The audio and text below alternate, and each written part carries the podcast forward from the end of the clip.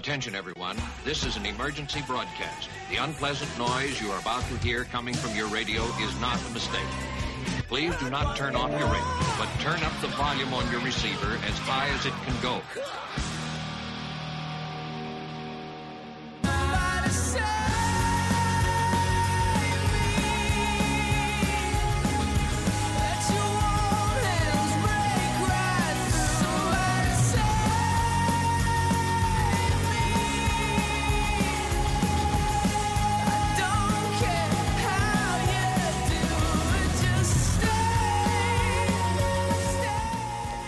Well, hello, everyone, and welcome to Rock Out Loud. It's the rockinest podcast in all the land. My name is Steve Gloss, and so glad to be along with you as we are about to dive into part two of what was never intended to be a two-part series, but there's just so much to talk about that we could not just leave all of the fruit, if you will, hanging upon the tree that is the music of Smallville. And so this episode, we are diving right back into that series. Expect some geek outs, expect some good times, and expect, of course, not to be just me, but also the rockinest chick in all the land. It's Kristen in Jersey. What's going on, Kristen?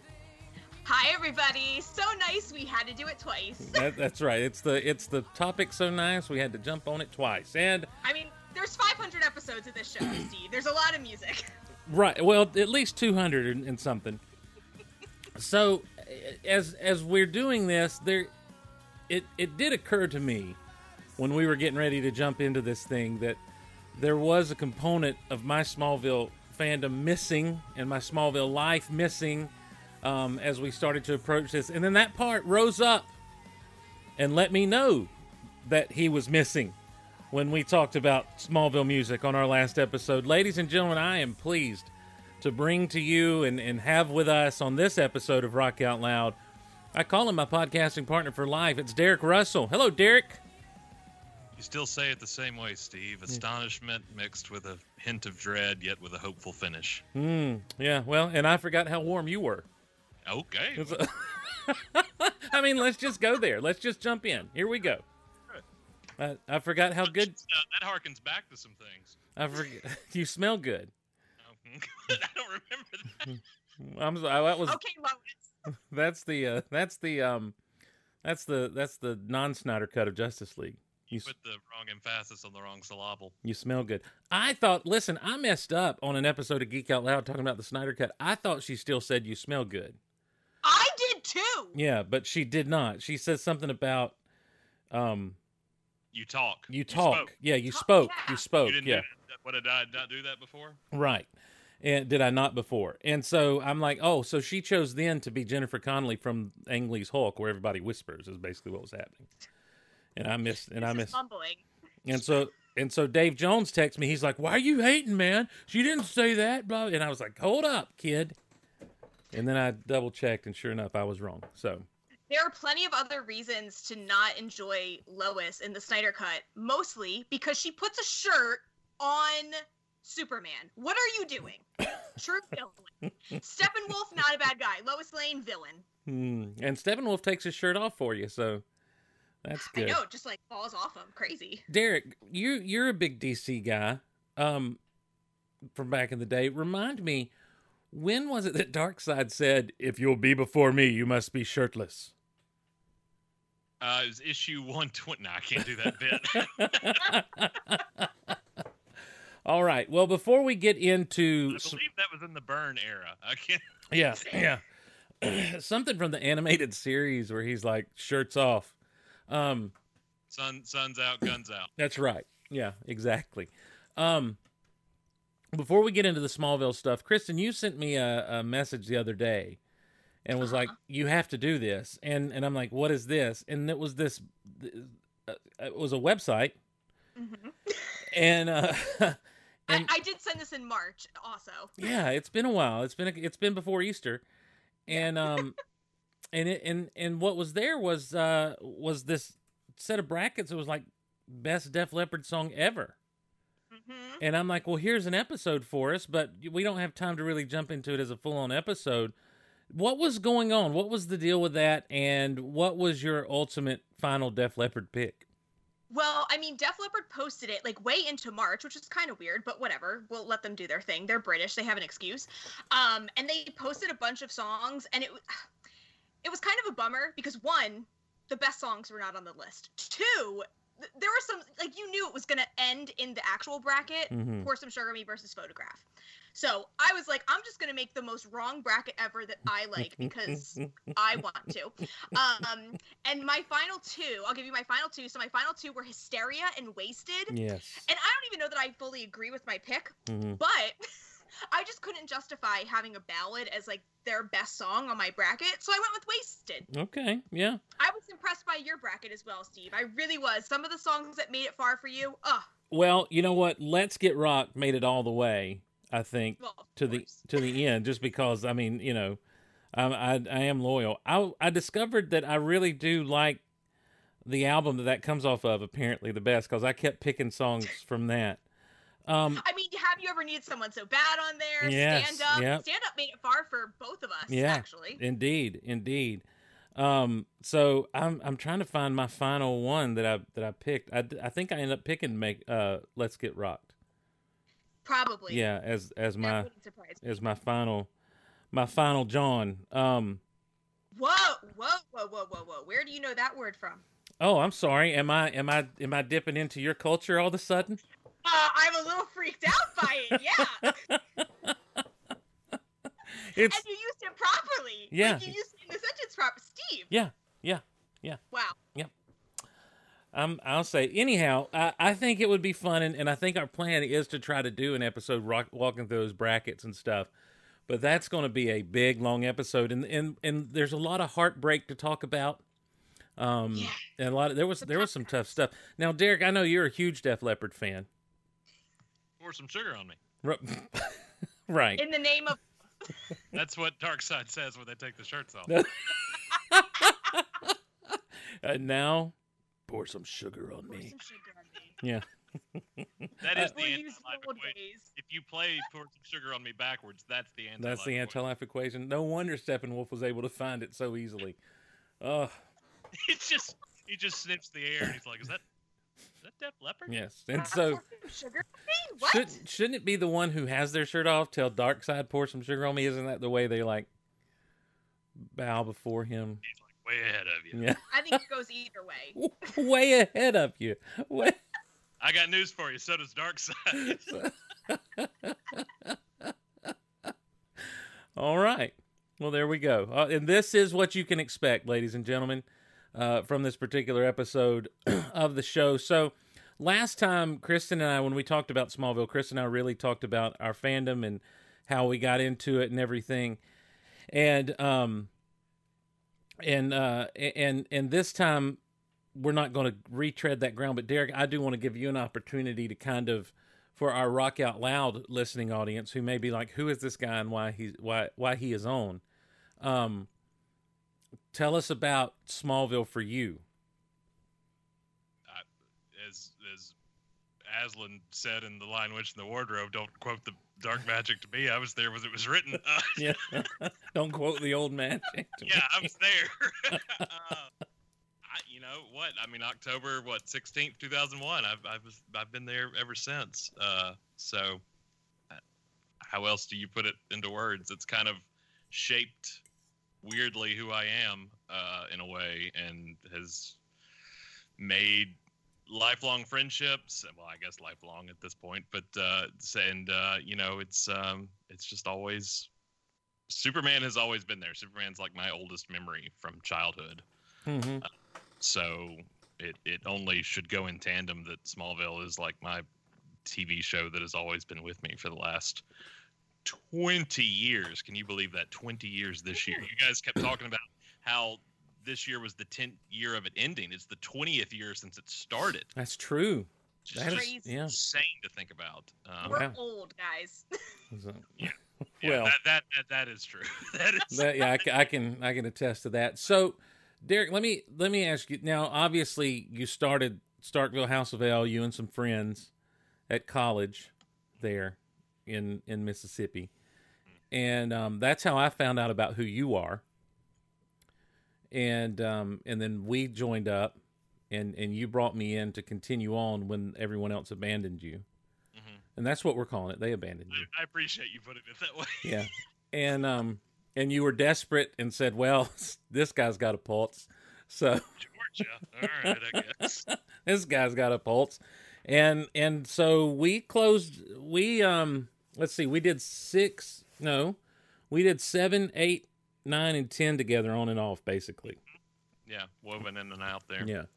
And because there was times where you were off and there was times where I was off, and then and then we brought it back together for the big spectacular ending, which I will always remember as the weekend that I don't think that I've gotten that little sleep in a weekend if it's not like some weird youth event or youth camp thing, you know, like this was. You're welcome. Yeah, it was great. It was good times.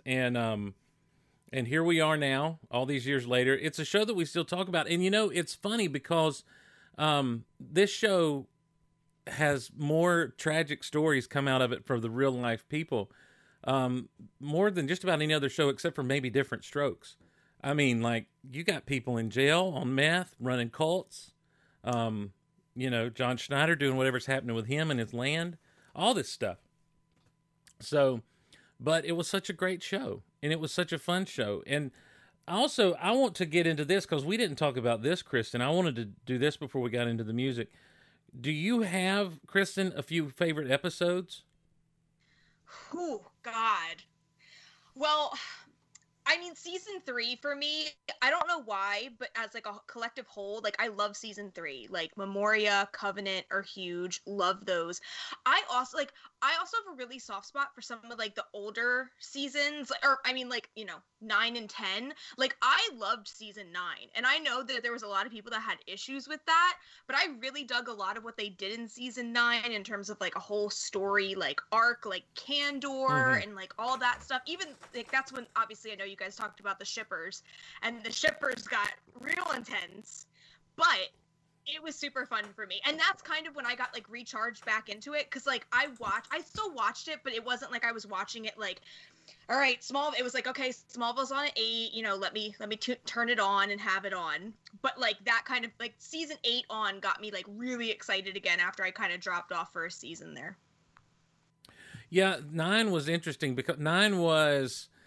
That was the Candor Zod stuff, right? And that was when he was running around in the black coat and the black shirt and stuff. Emo Blur, yeah. Right, Emo Blur. And Derek, is that when you got excited at Comic-Con? Maybe. Okay. That, I believe the quote. Back to earlier in the episode where Kristen's called us old, and yeah. So I have hard trouble remembering. Is that not the season where in the trailer at Comic-Con the camera pans up to Clark in his black? That's not me screaming. Are you sure? You sure it wasn't you going yes? Yes. I was the one filming, so my voice would have been much louder. I think that you're lying, but that's fine. I think that you. I mean, I think I watched episode 175 recently. I'm pretty sure it was Joe that was filming. Was it? I thought it was me filming. I don't remember being the one screaming. How did you watch one? I'm sure you actually say in 175 that you were the one screaming. All right, we don't edit anymore. We'll do it live. Okay, so it was me screaming. I really thought we figured out that wasn't me screaming. No, Derek, we continue to give you a hard time about that to this day. The shirt was wrinkled. Okay, good. The shirt was wrinkled. You now you and I, as it comes to favorite episodes and stuff. And first off, I'll address the season 3 thing, Chris. And I think season 3 is one of the more solid, even though it gets a little dark for my taste. It's one of the more consistently solid seasons, I think, of the show. I believe you said last time you have a love-hate relationship with season 3. Yeah, because it's so dark, but it's so good. But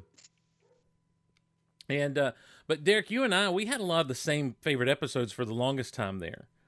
I know that for you and me, Insurgents was big for both of us. Insurgents is still top 5. Hidden is still top 5. Oh, if you're just joining us. You know, you talked about that last one, and I got to say, I think I might be the only person in existence that has those. I don't even think Warner Brothers has those anymore. Oh, those interstitials? Those bumpers? Wow. Season 5, I thought, because up to that point I was recording on VHS, right? And that was when DVD recorders came out, and I thought, I'm going to start recording me some Smallville. Shut your mouth. On insert night here. Yes. So, you know, I thought for a while I was recorded all of season 5 on DVD and would like do the commercials and everything, because that's when everybody was coming over to watch. Tucker was coming over to watch. Graham was coming over to watch. Like, it was an event. And they quit doing those little, I guess, bumpers. What would you call them? I don't even know what you call them. Yeah, I think they're like bumpers. Yeah. And halfway through the season. So there's, I would say, 10 of those episodes have those. And some of them are, there's none of them are as iconic as if you're just joining us, Clark Kent has been shot. Well, that's the thing. Like, the thing about those things where they were so lame and unhelpful. Yes. Well, the second place, the silver medal, goes to Solitude, which is, if you're just joining us, something is killing Clark's mother. That's right. Oh, was that was Fever, wasn't it? Do what? Was that Fever? No, that was Solitude. Okay. Fever season 2. Okay. See, I get, but that's where she's sick with some kind of Kryptonian fever, and Professor Fine comes and heals her. Brainiac's making her sick. Yeah. Trying to trick Clark. It's all those in season 5, but I have all those, and I need to like compile them and keep them safe. Yes, yeah, safe, because I don't, for whatever reason, who knows, but I have them. Well, and then there was the Believe campaign at the end, right? Or wasn't that what it was? Yeah. And so we did some parodies of that, like there better be a pizza, you know. Somebody, what were the different ones we did? Finale. That's the name of the episode. That's right. Forever we were like, really? They just called it Finale? Like, they just called it Finale? What? I'm not even gonna give it a proper time. Yeah. If you want a second of that, I think I got it here. Not the. If you're just joining us, Clark Kent has been shot. Yes. And now, back to Smallville. Yes, that's... so dramatic. That's it. Oh, my gosh. Like, really? We have laughed about that for 15 years now. That was so good. Here's one of them.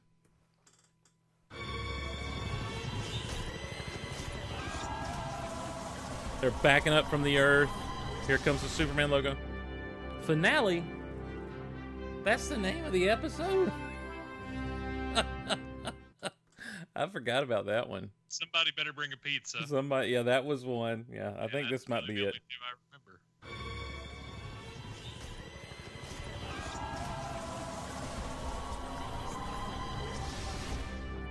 remember. Edna, I forgot what I was supposed to say. Oh, I forgot about Edna. I wonder how she's doing. I forgot about Edna, too! I wonder how Edna's doing. She must be dead by now. Iconic. Mm. Well, what's iconic is the show Smallville and the music from the show Smallville. What a lame, cheesy transition that was, but it worked. Jump on my Segway, Steve. That's right. Come ride with me on my Segway. And what we've done is we've picked some songs from some things, and we're going to play them. I've tried to set up a playlist to the best of my abilities, and I got kind of confused in the midst of all of it. so yeah. Welcome to Rock Out Loud. Right. Now, Derek, you sent me your list. Is your list like a countdown?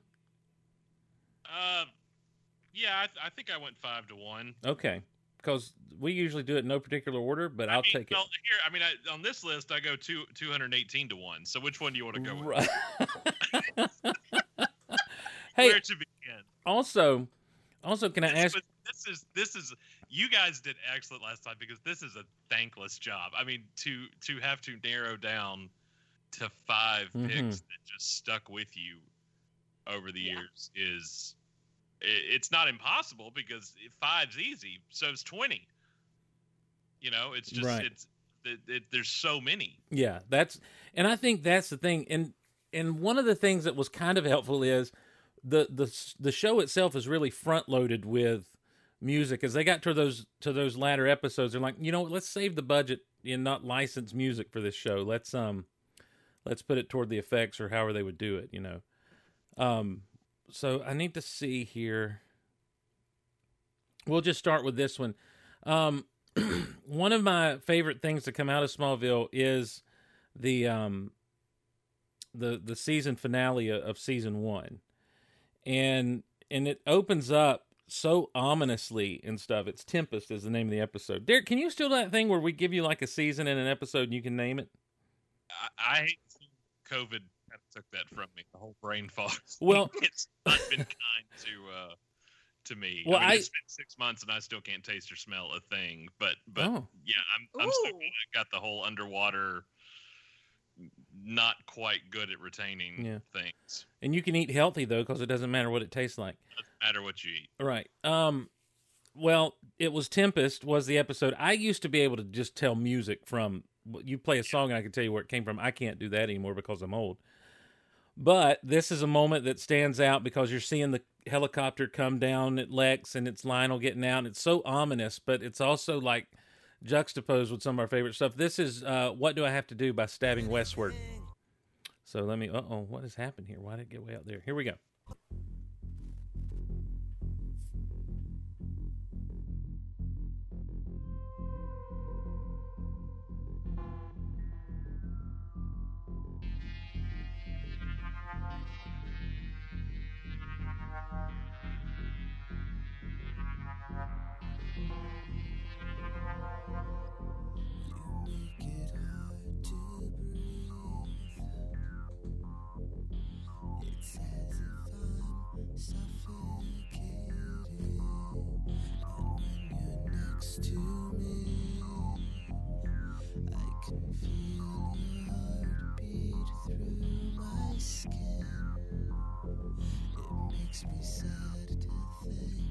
Now, it takes this song a while before it starts to really ramp up and everything, but I'm going to quote Derek in a text to me. A lot of these songs, it's not that I actually listen to them.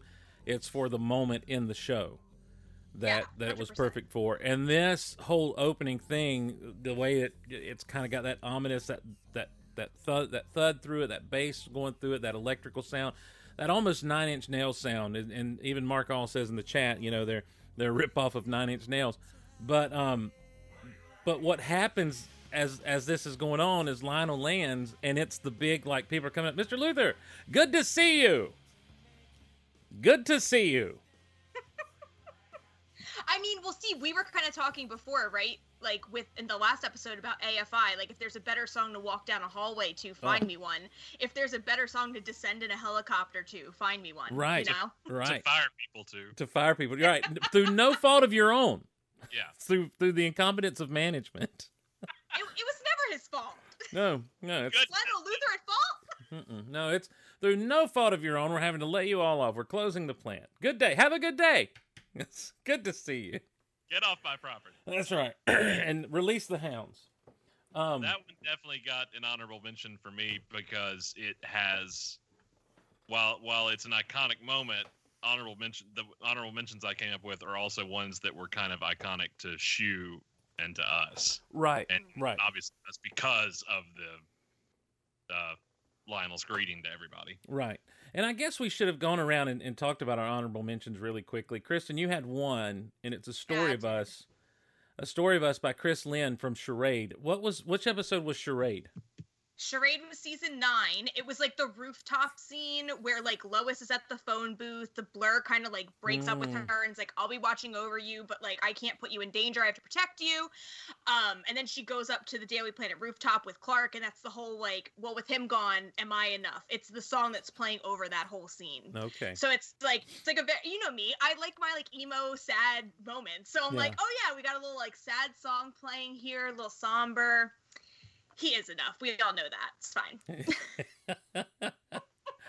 Derek, I didn't get honorable mentions from you. What are your honorable mentions? I put, you guys talked about it last week, but I put Save Me because it actually, while it is, of course, the theme song, and it has become more iconic than Remy Zero could have ever imagined and being iconic for the theme of the show, they actually play it in the show. That's right. Remy Zero! Yep.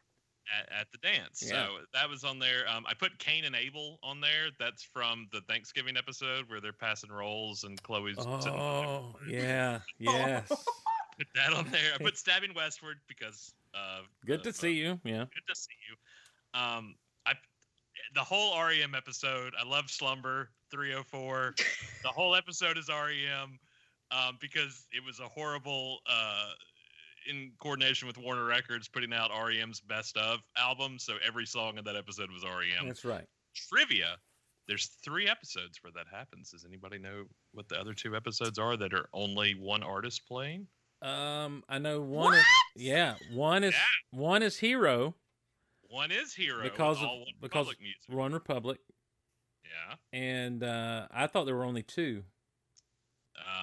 Fallout, Lil Bow Wow. I'm sorry. What now? Which one is Fallout? My God! Wait a minute. You don't remember when Lil Bow Wow was a Phantom Zoner?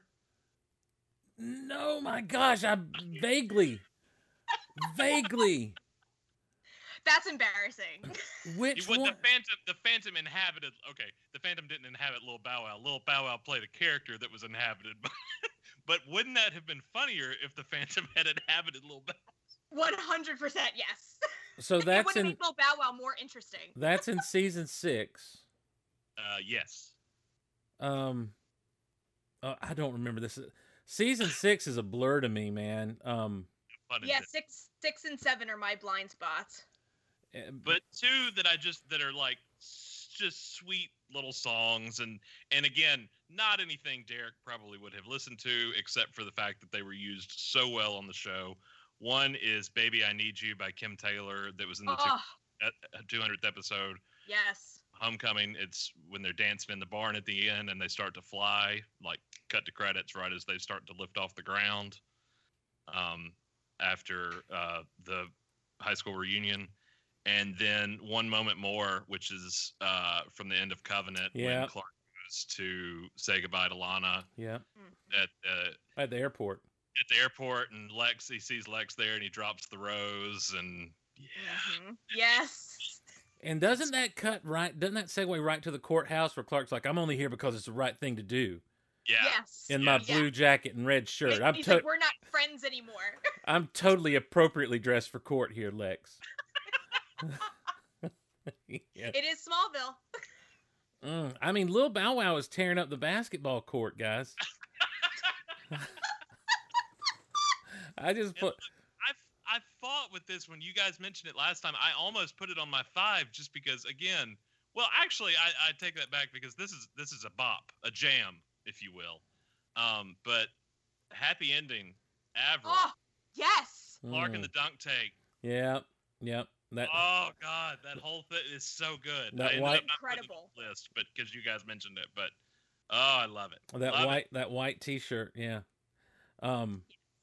And it's like that moment is so great too because like that's like we as the audience know what's gonna happen between those 2 characters, but there were also people like my grandma that watched the show with me like loved Chloe, and like when that moment happens and it panned back to Chloe and she just has this look of just like complete like just like not again on her face. I remember my grandma turned to me and she went, "Oh," she's like, "When are they gonna get her somebody to love?" Oh my God, she found it.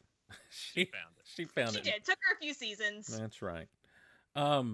So wait, look, Lil Bow Wow is going to the crater where the Phantom landed right now. Oh my God! Does the Phantom possess him? On your phone? No, I pulled it up on the computer here while we're watching. Does the Phantom possess him?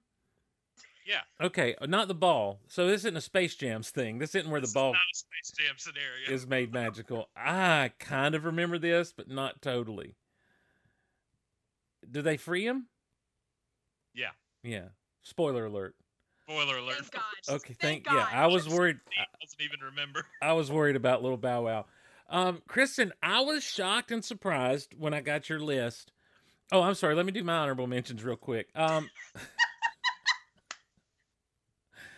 There is here we go. And Derek, I never sent you my honorable mentions, I don't think. Weapon by Matthew Good from Exodus. It's where Chloe kind of sees what's going on with Clark and Lana and gets her little feelings hurt.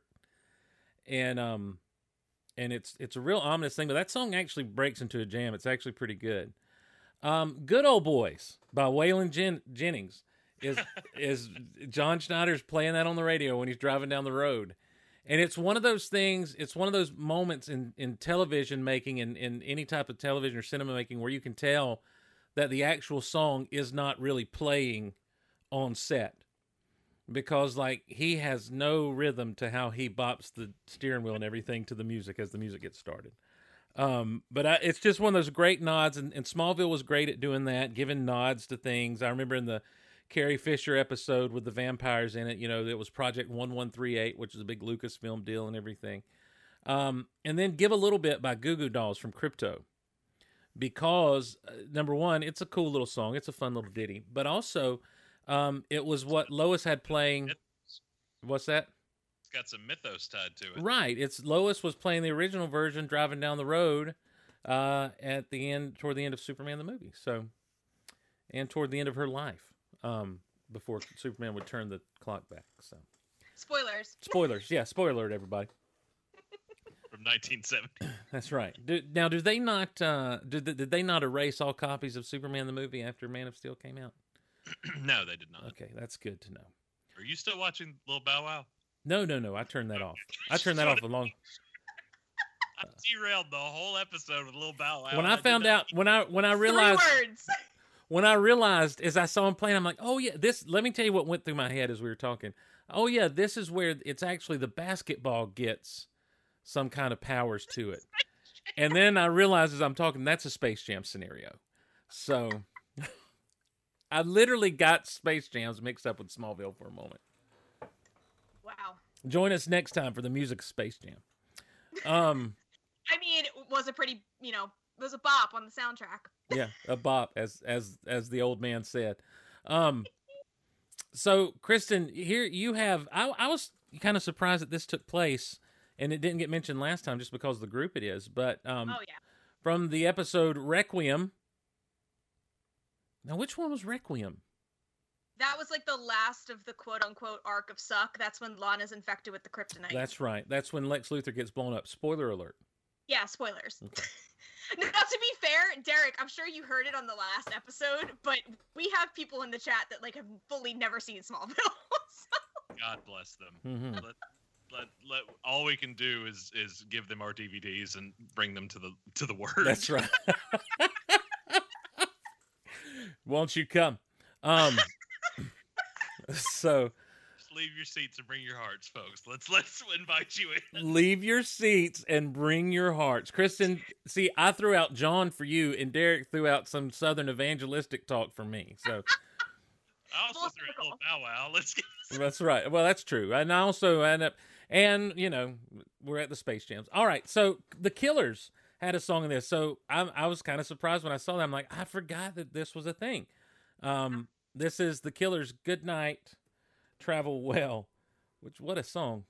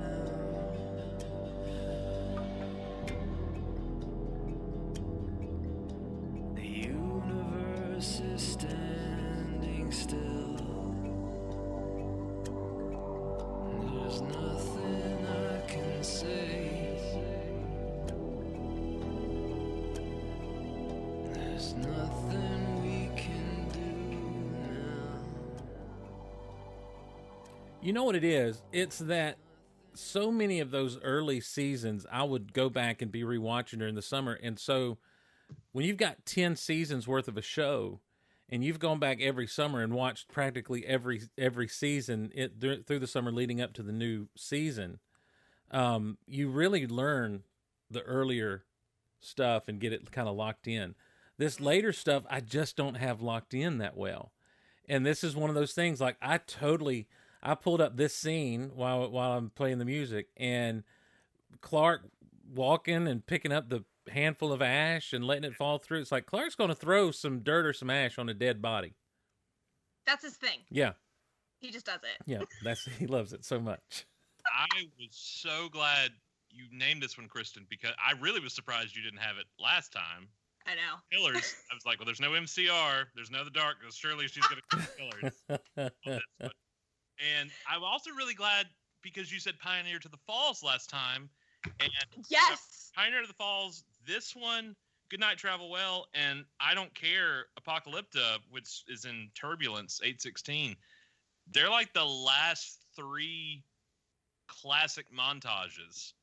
I was just going to say that. Like, this entire scene, like, almost the entire song plays. Yeah. Which I feel like it's rare, and it's, like, prevalent. Like, no, there's no dialogue or hardly any dialogue. It's just completely mapping out the scene, which usually on Smallville and, like, things that we've talked about, it plays, like, underneath. There's dialogue happening over it. Not this song, baby. They're like, we paid money for The Killers, y'all. We're going to play all of it. You're going to make sure you hear every little bit of it. It's almost what they did with Train at the beginning of Season 3. They played practically the entire song of Calling All Angels while Lana's walking around looking for Clark. You know, it was some good stuff. So, all right. So that brings us then to Derek's first pick. Derek, are you excited? It's your first pick on this show ever. So you've made it.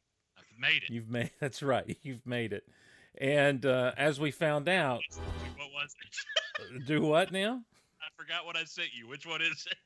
Well, I've got to figure out what's making noise right now here. Oh, I know what it is. I'm sorry. I've got so many things pulled up. It's me. Sorry. No. I have a bit to do because since you counted them down for us, this is your number 5. All right. Oh my God. So this song was apparently featured in 2 episodes.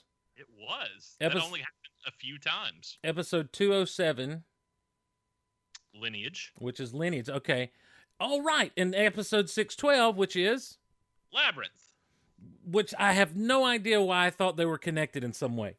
They are just a pretty song.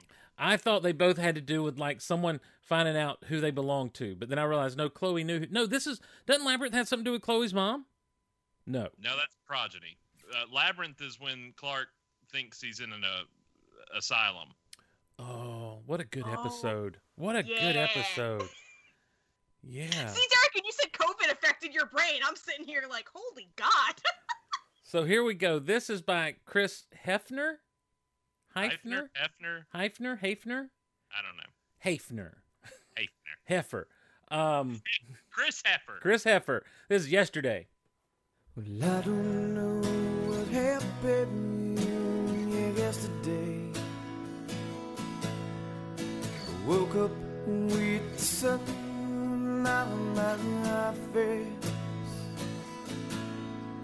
Something was different and I couldn't explain. My mind's drawn pictures of a runaway train.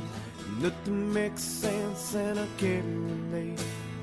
My mind won't focus and I can't see straight. I don't care if cause life's too short. You get knocked down and you jump back. I don't know what happened yesterday. I gotta tell you something. I feel that song. That's a good song.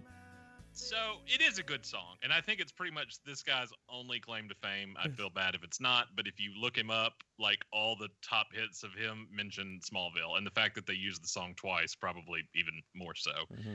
And I like the song in general.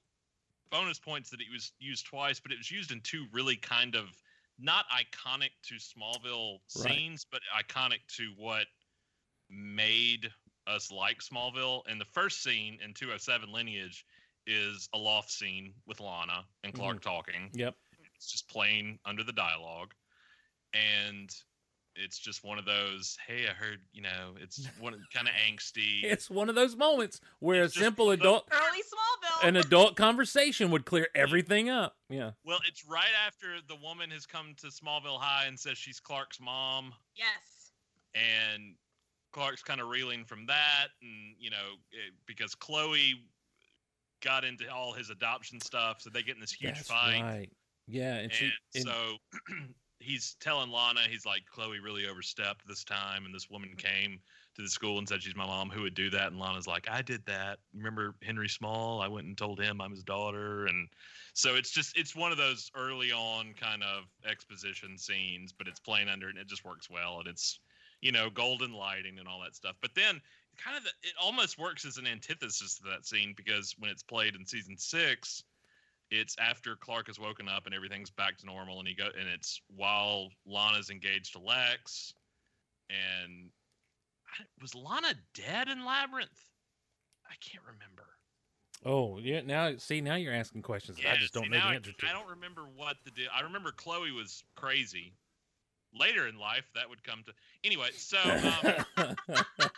I was going to say, it feels like that Chloe learned with the whole I found out about your adoption thing. Like, it seems like Allison used that later with some things. Hey, I've got this to hold over your head if you don't go our way. Yeah. Well, branding. Life imitating art, you know. Branding's important. Oh, my gosh. No, you didn't. You didn't. I did. So no, Steve, you need to understand. I sure did. I did. Not that I did, but I did.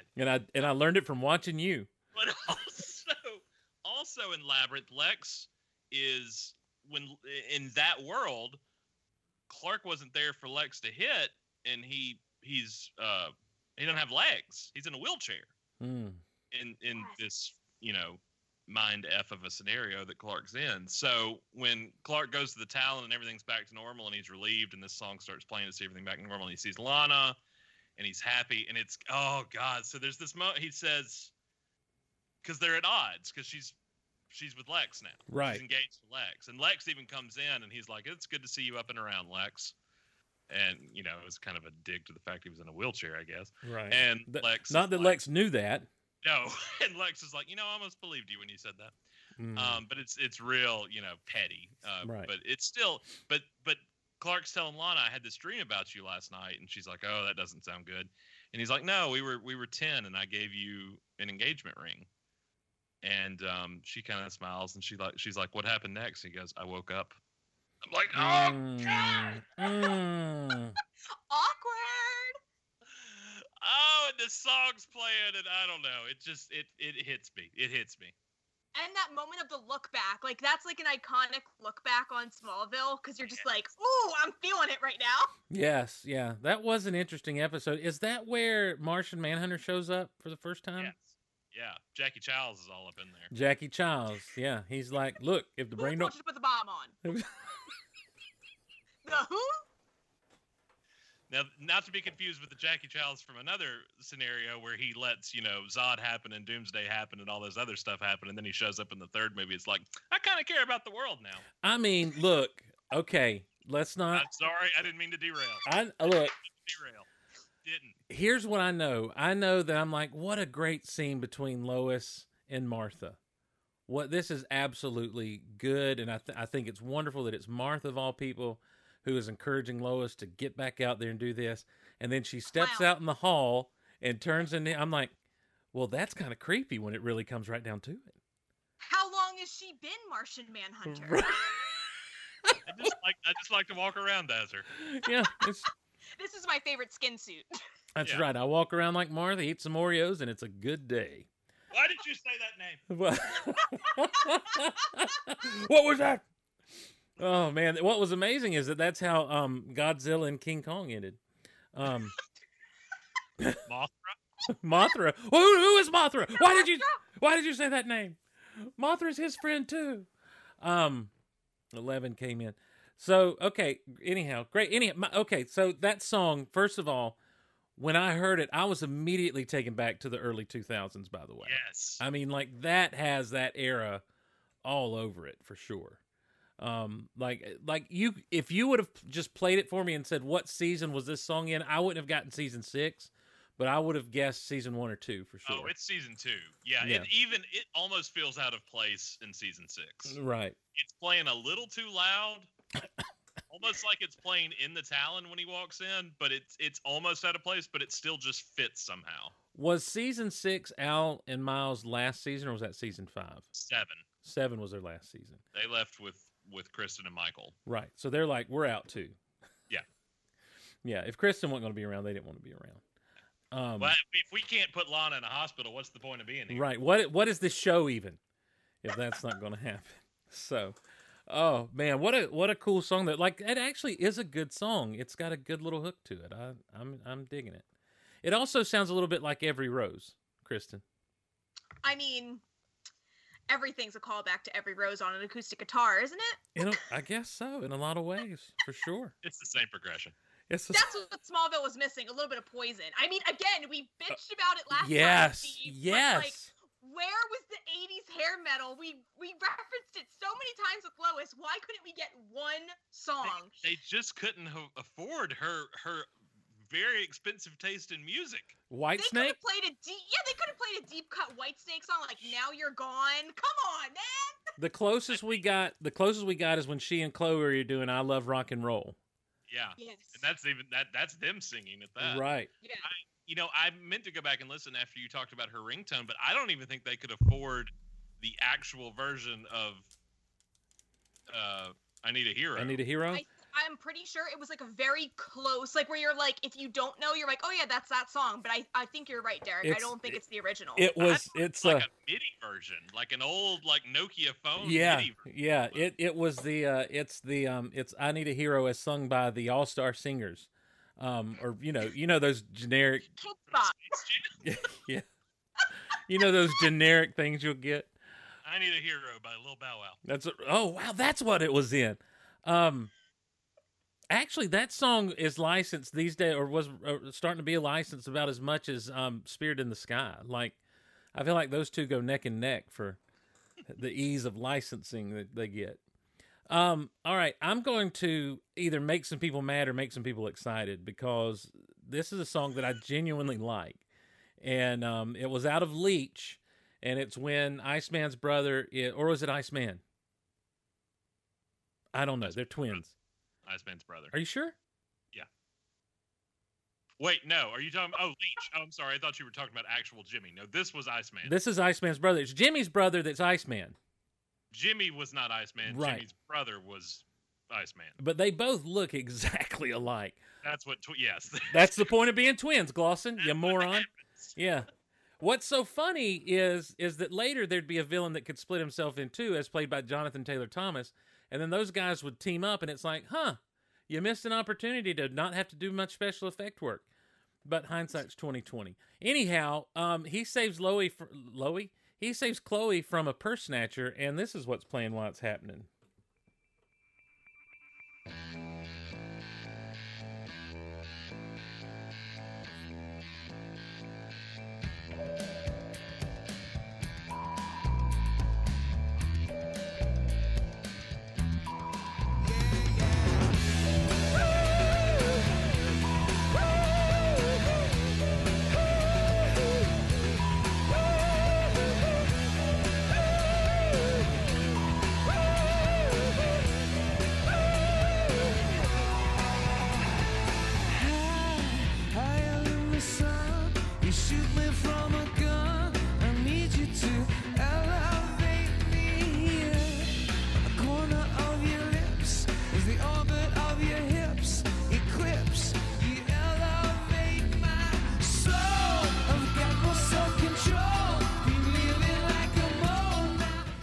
This is Elevation by U2. And, you know, the thing about U2 is, that I have found, is that the people who like them really like them. And the people who don't really don't. And I'm just one of those people, like, I like what I like, and some of their stuff I like, some of their stuff I don't. And this song is like the rock and roll Sesame Street rhyme song. because they just see what they can rhyme with elevation and other words. Like at one point they go, a mole digging in a hole, digging in my soul now. Like Aerosmith and Jaded. Going down.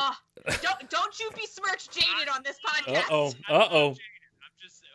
I mean, I love U2. I mean, my love affair with U2 stopped about the time they started infiltrating our iPhones more than the government did. But I can't delete this song, Bono. Why can't I delete this song? Just want you to have free music, mate. You don't push Bono. He's close to the edge. That's That's good. Terrible. Oh my gosh, it's so terrible, but I love every minute of it. That's a very 2000. I mean, it's not Jacob's Ladder, but you know that is a this was song. Yeah, this was like circa 2000. I mean, I think it was relatively new when it came out. They also used "Beautiful Day" from this same album in the episode where Clark and Lana end up on the windmill. Oh, is that when they can see? Metropolis from there. Yeah, yes. It's like that's not how that works. Well, it was in Smallville. This is also how you know it was in season one, because like you said, Steve, this was a new song when this came out. That season one money was like, hey, you two, give me your new singles. That's right. Well, let's work something out here. Yeah. But I dig that. I do dig that song for real in real life. And so when I heard it, I'm like, I know that song because there's so much of the Smallville music that when I first heard it, I'm like, I have no idea what this song is, you know, outside of like Lifehouse and The Calling. By the way, I thought about you the other day, Kristen, because I was watching, I saw a video where someone was like, here are some obscure Christian songs that you will not remember, you know. And of course, I remembered every single one of them, and the last one they played was Lifehouse. Oh, like, God. There but, you go. Like, I'm assuming not a hit. No, I mean, it was their terrible stuff that, you know, was overplayed, so. This is the podcast that hates Lifehouse. That's right. But Creed's my jam. Creed is TikTok's jam. When you are with me, I'm free. That's right. I just don't. They're infiltrating my algorithm, Steve. They're proving you right. I mean, in a way, Steve, it's great because when people are like, hey guys, Steve likes Creed, it's starting to no longer be a diss on you. That's right. Well, I mean, they're getting to that point. I mean, they're getting close to nostalgia level. If he can not go crazy for a little bit, we may have something there. Mm-hmm. He's on TikTok now. Oh yeah, he is, and he reacts to people singing Creed. He's, you know, what do they call it? Stitching, when he's with people doing that bit where they're like, "I don't like this song," and then they start singing it away from people. Yep. Really? Yeah. Yes. It's kind of funny. Well, then I need to go on TikTok and do a video, so maybe he'll stitch with me. Yes, you do. And then we can be friends, and then I'll stitch back with him. And I'll be like, I also know this one. I'm more than just one track. That's right. That's right. Stabbed. That's right. So this is Kristen from Infamous, and I got to tell you something. I absolutely forgot this episode existed. I think you just wiped out like the entire like middle part, like later middle part of this show. I think I did. When I saw this, I'm like, there was never an episode called Infamous, but there was, and it's a Tori Spelling episode. Uh-huh. And it's a time travel episode, Derek. Yeah. With the ring. Yeah. And I'm like, when did Clark tell everyone his secret? This is not how this happened. And then remember them lighting up that Uzi at him in the farm? No, I don't remember that at all. I didn't watch it. I went back and read like a synopsis of it, like a recap. Someone had written on the Smallville wiki, and which I assume that's all written by Craig Byrne, to be honest with you, of Krypton's site. But yeah, so I was really like, what is this episode? And I kind of vaguely remembered a few things from it, like him lifting up the table with her on it and everything. Anyhow, this song is called Dreamer, and it's by Her. Her.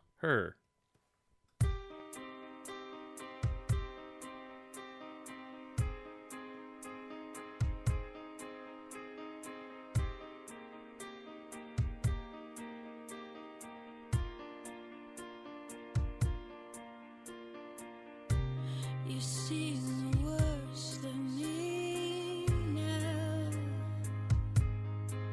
I'm all alone. See.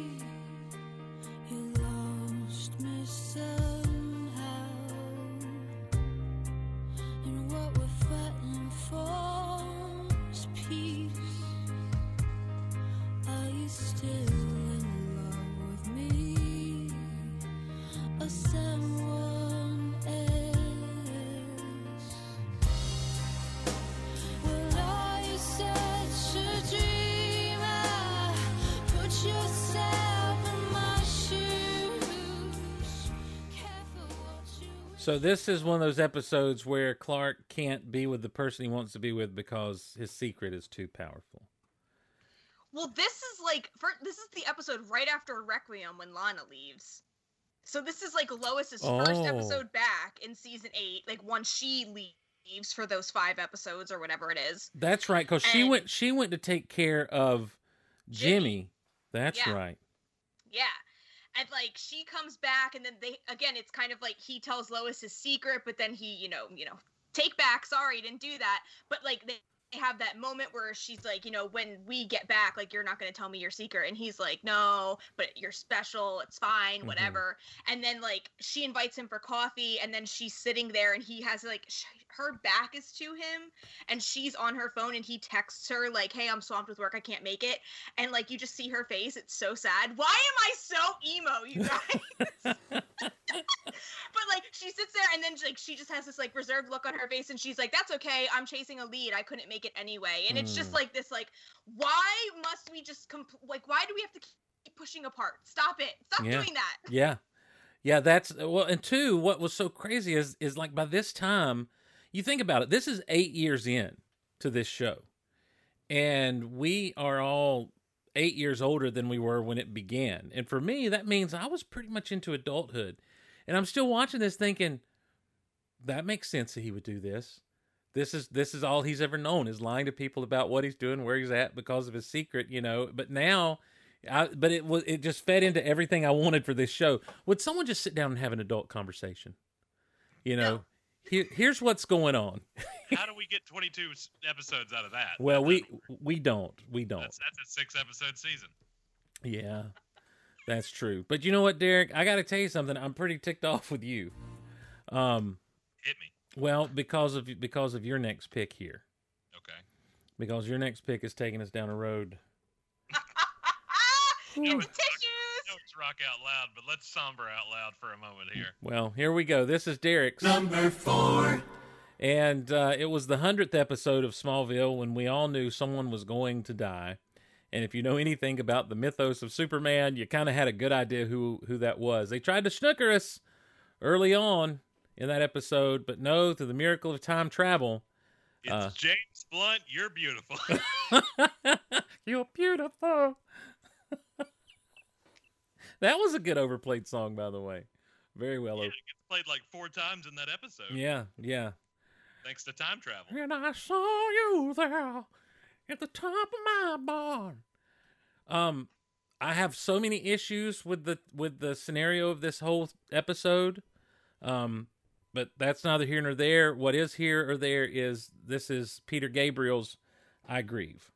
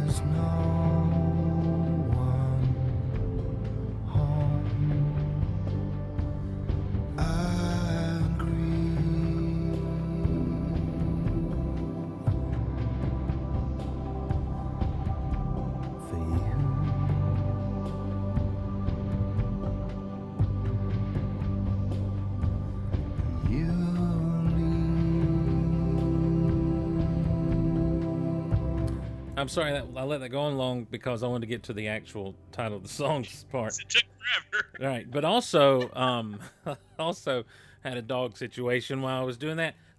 Look, Peter Gabriel gave us In Your Eyes, Sledgehammer, Salisbury Hill, Big Time. And I feel like he might have done the Spaceballs song, but because it sounds so much like Big Time. And here we go with... And also Space Jam. That's right. And also, I Grieve. Good night. And what an episode, Derek. I mean, just, if nothing else, it's one of those where nothing said other than Martha just absolutely boohooing on the couch because she can't, remember, she couldn't get her pearls on. Right. And after they have that talk about, he'll always be here with us and everything. And he goes, can I help you with this to put the necklace on? And she just starts weeping. But then it's all these shots, of Kansas in the snow, which never happens. Vancouver in the snow, and just the whole town is just encased in this white snow. And then they go to the cemetery, and he sprinkles, it's the first time he did that, where he picks up the soil and drops it, which becomes a Clark go-to thing for any time anybody dies throughout the series. But it's hard. It's hard to watch all these years later. I still get a little choked up at it. Well, I still say even harder than that, the next episode's not that great. No, the next episode's terrible. But that moment at the end is just bye. Oh, this young man is a man of steel. Yeah, it is, but it's so appropriate. And I'll tell you what, Peter Gabriel also does. What's the song? Jam thing. No. They played a cover of a song that he does in Stranger Things. We Can Be Heroes. Oh yeah. He does a cover, and it's so sad. Yeah. And they play it when they're pulling up the quote unquote. That's when they're pulling out his body. Yeah, out of the his water. Quote unquote body out of the water, and I mean it'll break your heart. And I'm like, why can't Peter Gabriel just have sledgehammer like songs the rest of his life? Why does he have to do sad songs? Because he feels things too, Steve. But it's in your eyes. Just say anything. The box is out, everybody. It's say anything. I gave her my heart. She gave me a pen. All right. Know Lloyd Dobber is to love Lloyd Dobber. That's right. Not a quote from the movie. The tagline on the poster, ladies and gentlemen. I bless the rain. No, that's not Peter Gabriel. All right. Oh, God. That's Lil Bow Wow. So, is it really? He did Africa? Yeah, he did Africa. Oh, cool. I never knew that. It was the cover was the popular one, Steve. Lil Bow Wow. He was the one that originated the masterpiece. Kind of like Bruce and Blinded by the Light. Exactly. Wow. All right. Well, here we go. My next pick, as we roll through these. So fast. The aforementioned Insurgents. It opens with Lex finding out he's bugged. So what do you do when you're getting rid of bugs in a room? Listening devices, if you were, spying devices. You turn up rock music real loud. And in this case, it's Theory of a Dead Man, Invisible Man.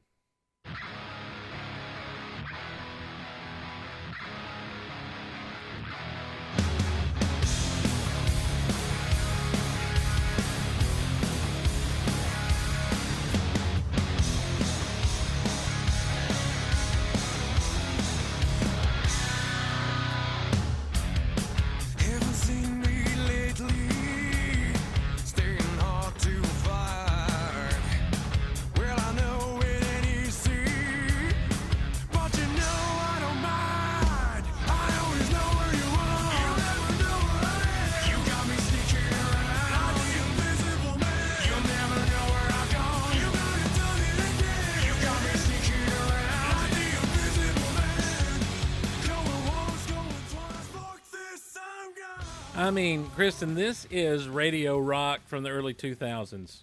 I was just going to say, hello, 2002. That's right. What's up? I mean, it was nice. There were still people with these driving guitars and everything. Like, I don't, you know, look, I don't believe Rock's dead, but this was a time when it was threatened, when it was on life support. It had the flu. Yeah. And there was so much that it did. Indeed it did. It had COVID before COVID was COVID. But this group, Theory of a Dead Man, along with others, you know, just kind of became a defining sound out of that era. With the kind of rough vocals that aren't quite screamy vocals, but they're there, they're kind of deep, you know. And like I say, just those guitars driving real hard and that sort of thing. But one thing that happens is there's a bridge in this song, and the guitar kind of does some slidings and stuff. And that's when, and they actually incorporate that into the episode because Clark uses his X-ray vision to look, and he looks at the stereo.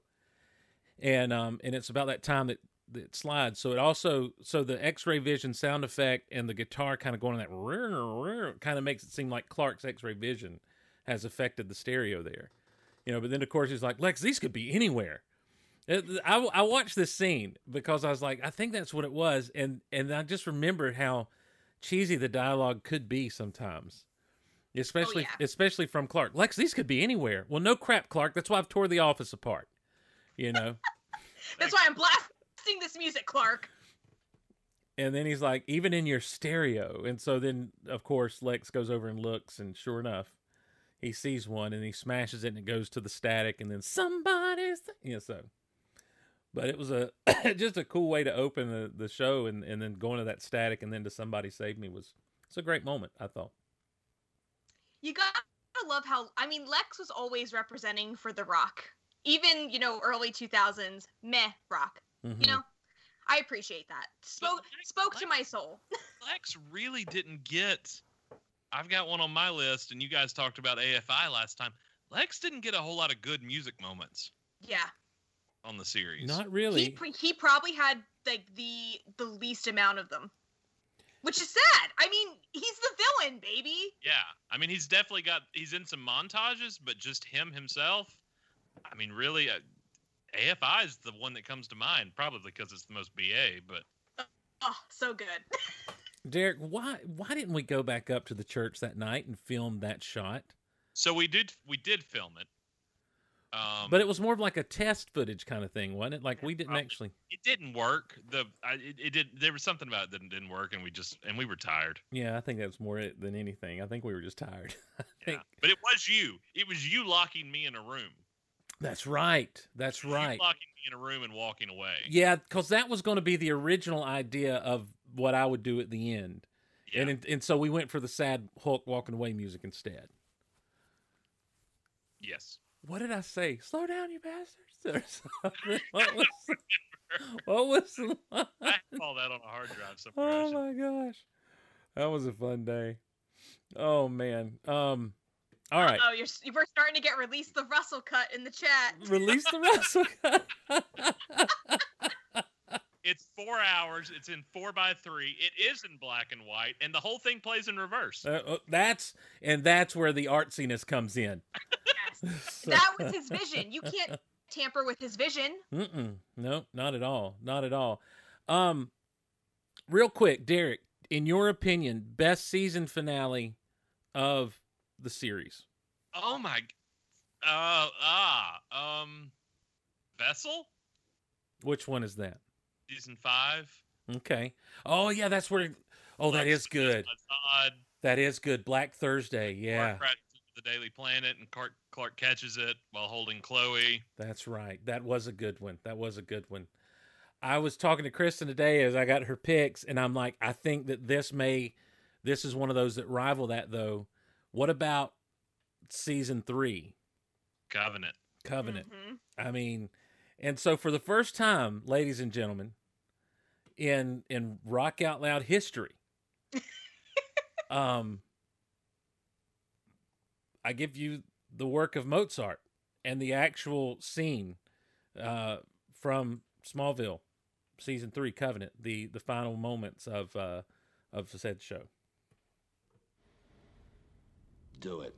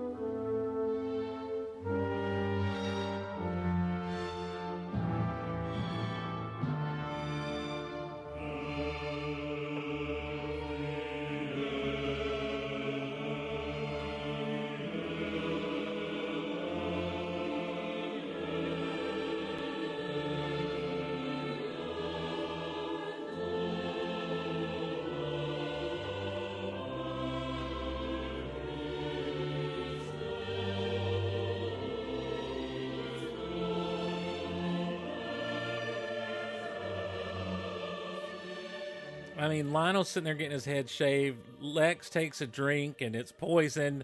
Jonathan Kent has been laid out on the floor of those caves. Martha Kent is watching the field burn with an insignia of some sort in it. Clark has been sucked into the cave wall. Chloe and her dad are being put in witness protection, and as they shut the door behind them, the whole house blows up. It is intense. It is one of the best cliffhangers of television ever. Is the end of season I was just gonna say, like, this is what a cliffhanger should be. Everything is left on a cliffhanger. And it was the first time. I mean, season 1, tornado. Season 2, Clark runs away. Season 3, holy hell! What will happen to our heroes next? Yeah, it was like, I gotta wait 4 months for that. Like, now, give it to me now. Right. Is he in the Phantom Zone? Is he not in the Phantom Zone? What's happening? What is this? Why is he naked? Yeah, what? Does Jor-El not believe in clothes? Is Krypton a naked Kristen place? Really asked why is he naked? I don't think she did. I think she was like, yes, he's naked. I mean, yes, 100% yes. But it's just so like, and what's funny to me is like Lana's gone to Paris, like I say, Jonathan has been knocked out by Jor-El. He's laying on the cave floor and everything. Chloe and her dad blow up. Clark's gone, and all they've got for Martha is like, oh, there's a fire in the field, and she just stands there and watches it. But she has that great walkout and that shock. Oh yeah, that shock look on her face. But honestly, for me, like, I don't know why. Like, I was kind of telling you this earlier, Steve. Like, for some reason, like, if someone was to like ask me, like, oh, what are like some moments that you think of immediately when you say Smallville? Like, for whatever reason, this scene is like burned into my brain with Lionel getting his hair shaved off. Oh, and yeah. At the end, just like that cold stare into the camera, and he's just like, thank you. Oh, in his like, you know, his little smug accent. I'm like, oh, this is so good. You're talking about good? I got to back Kristen up here, because when I was at the farm year before last, of all the things to do there, that was the one thing I did, was walk from the door down the stairs to that same path she did out into the field. Oh, nice. Well, look, you talking about this moment, Kristen? Thank you. Oh. What a... My son, now you shall be reborn. And he was reborn. Kal-El of Krypton. Do you not remember what you said? Some symbol. Do you not remember what the symbol is? Yeah, he's in the Superman shield. No, in the field that Martha sees. Do you on it fire? Means, does it mean quest or crusade? Crusade. Yeah, which was the title of 401. So, yeah, so.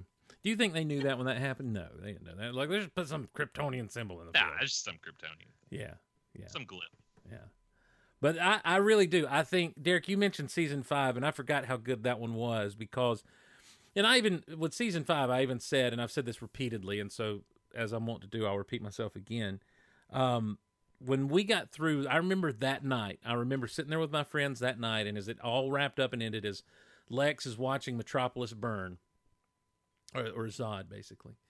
I turned to my friends as it went black and the credits came up. I said, "It's not a Clark Kent show anymore. It's got to be a Superman show."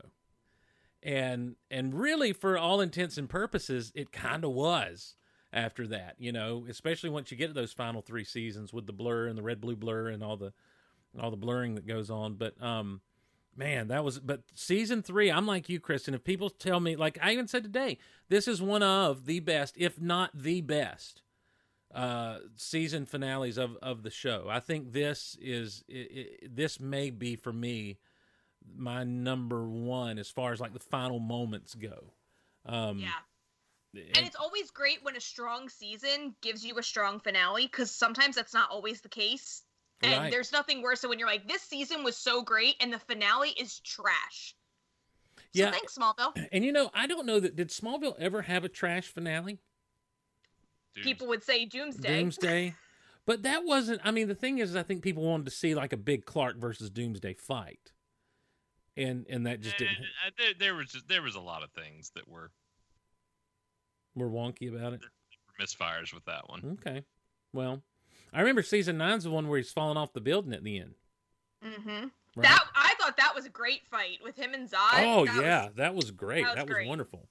Yeah, that was good stuff. And season 7, of course, with what happened at the end of season? Oh, the fortress is destroyed.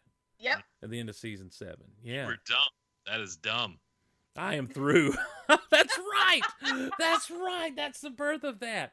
And then what about season 6? The end of season 6 was what was the end of season 6? Because I remember I really struggled through season 6. Is Bizarro. That's right, at the dam. Yes. And that's what crashing out of the dam. And I did the Dumb and Dumber thing. I'm like, just when I think it can't get any worse, you do something like this and totally redeem yourself.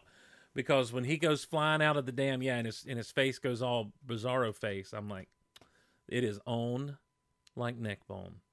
So, ladies and gentlemen, it's time now as we continue the countdown for Mr. Russell's.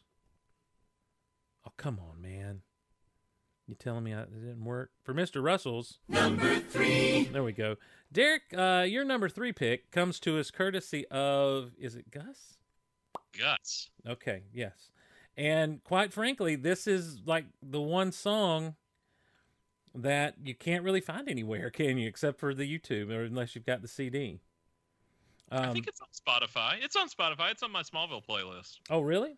Yeah. Because I couldn't find it digitally at all. Oh. Well, that might be because you had a stroke just then. Except for the YouTube.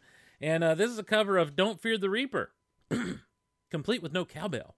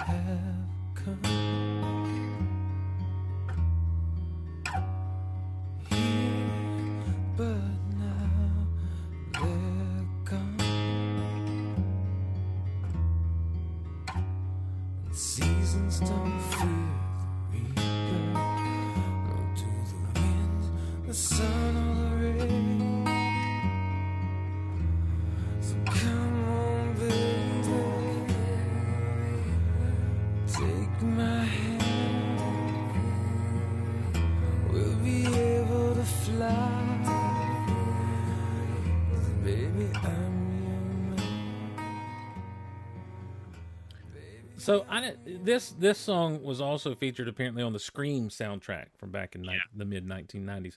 Now with this, this is out of 219. Precipice. What was what? Now which one was Precipice? It was a Helen heavy episode. Oh. But this scene right here is when he proposes to Helen. That's right. That's right. Like, what more Lex Luthor moment to be proposing to somebody and have "Don't Fear the Reaper" playing? You know what? And I thought about it today when I looked at the scene, and I was like, also, is it kind of foreshadowing something? You know, because who's the Reaper here? Because of what happens at the end of the season. That's right. Yeah. And also the fact that she's not a very nice person when it really comes down to it. Yeah. So what a weird understory that was with her. It's also a very weird, I don't know why. I remember where I was, what I was doing, like everything about that scene, that night, that episode. Like I remember everything. Oh, I don't know why. I remember. But it's just like it always to me, and again I go back to harkens back to it's transitional. Which is what I said a minute ago where Lex didn't really have a whole lot of good music moments, and and this is one of his. And I feel like, of course, he has to share it with Helen, but it's what a good song for a Lex Luthor moment, right? Yep. And then I sit here and listen to the 3 I've given you to play, and I'm like, none of these rock at all. Derek, I picked a Mozart song. Hey, that rocks. It's Smallville. We can get away with it. That's right. Well, because, I mean, we said on the last episode, too, Derek, like you were saying, like, it's not necessarily like I listen to these songs. Yeah. But, like, in the context of Smallville, like, they're on a Smallville playlist. If I hear them and I'm like, yeah, Smallville playlist, I jam out. But it's like, I'm never going to listen to her. Well, and see, that's it, too, because, like, if you take the soundtracks, the two soundtracks that they put out, Volume 1 and 2, and the Metropolis mix and the Talon mix, I mean, there's some good songs on there, but it's more to me when I hear them, I remember what was going on in that scene than I am just enjoying the song itself. Right. Exactly. Yep. And that's true for this one. That's definitely true. I can't ever listen to I Grieve without thinking of Smallville. You know what? I can't either. Whenever I hear that song, not that I hear it a lot, but whenever I do, I immediately flash back to Smallville. It's my alarm when I wake up every morning. No, I'm just kidding. But Dishwalla, every time I hear Dishwalla, it's like Tattered Clark, Missile. That's right. Lana, that's right. In the air. The hospital lost our son. Like every time. When we collide, yes. Oh, God. Every time. Number one pick right there, but you used it last time. I sure did. So moving right along, here's one that's weird that, you know, we never thought we'd see something like this on Rock Out Loud, and I just realized that I didn't put this in the playlist, and I'm like, why do I only have 4 songs in here? And then I realized, oh, I forgot to do this one. There was an episode in... Was it season 3 where Relic was season 3? Yes. I thought so. And it's we go back in time, we see Jor-El, who looks just like a young Clark Kent. And not like Julian Sands at all. Not at all like Julian Sands, nor does he sound like Terrence Stamp. But in that they play this song. This is Earth Angel by the Penguins. This is a fame. Everyone knows this one.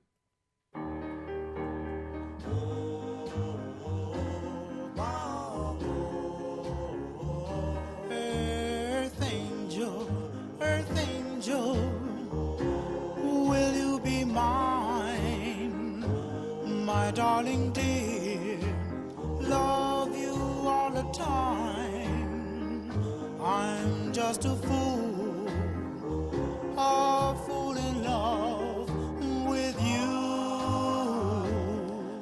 I remember the promotion for this was like a big deal, Smallville, 1969 kind of stuff, and or 1968 or whatever it was. Like that was the big kind of promotional commercials and everything. And the story itself was Lana has an uncle who was like a murderer or some such, and he's like, "No, it was Joe," and of course they do the flashback scenes and everything, and Joe is Jor-El, and then Lana's somebody has played that looks Kristen Crook plays someone that's supposed to be like his lover back in the day, and all this other stuff. But anyhow, what I love about the use of this song in the show is, to me, just like with the honorable mention from the Goo Goo Dolls, this song goes back to Superman 3. And it is Lana and Clark in Superman 3. Mm-hmm. Because number one, they play that when he's doing his fast dancing and everything and looking like a fool when they suddenly change the records. But then when they're doing the cleanup, he sits down at the piano and plucks out Earth Angel while he and Lana are talking. And I just thought... as much as many little callbacks as they gave in this show, I have to feel like they knew what they were doing there with the choice of this song. And, Superman 3 is maligned by a lot of people outside of Derek and myself. And when you said Gus a minute ago for Don't Fear the Reaper, all I could think was, I just came in from the Pentagon. Molded plastic chairs. Molded... to your well-fed behinds. And so I thought it was really cool they used that. And who doesn't love a good golden oldie song? I have a very special place in my heart for that era of music, because as a kid, I thought I was so cool listening to oldies music, and learned to love a lot of oldies stuff. So the Penguins included, at least that song by the Penguins, so... And you also had, the iconic, again, overused, because it's in every TV show or movie that's set in this certain time period, but you also had I Only Have Eyes for You in that episode. That's right. Yeah, that's right. Those songs just immediately put you, what era you are in when you were in those times, which I don't necessarily feel is the 60s, but, whatever. Go off, Smallville. That's right. That's right. I guess when, according to... Smallville, or to Superman movie lore, Derek, from that era, he would have been in He would have been in high school in the 50s, right? No, 25. What reunion was he going to in Superman 3? I don't remember it. I know there's something said to the effect in Superman the movie of what year. Yeah. He's in. I tell you what I'm going to have to do right now. I'll tell you what I do. Acceptable. Yes. Oh my gosh! Well played, Kristen. Well played. I'd call Superman. I'll see your Superman 3 reference and raise your request for peace. That's right. I'll take you up a notch, son. Oh my gosh! All right. Well. All right. Here we go. This is from. Oh my gosh! This is Kristen's next pick, and it is from Memoria. This is the one where Clark and this is where Clark really shines with his mom, with Martha. This kind of has that focus on them, where it's always his dad. You know, here it is his mother in this episode. And at the end, as they're having their discussion, I believe I'm right here. Correct me if I'm wrong. You're right. This is what was playing. Again, one of these bands that while they were hot, man, they got really overplayed. And it was no different here on Smallville. This is My Immortal by Evanescence.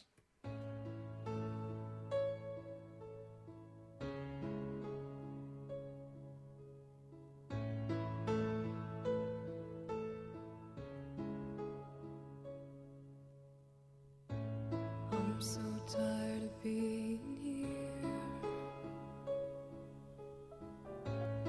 suppressed by all my childish fears. And if you have to leave, I wish that you would just leave, 'cause your presence still lingers here, and it won't leave me alone. These wounds won't seem to heal. This pain is just too real. There's just too much that time cannot erase. When you cry,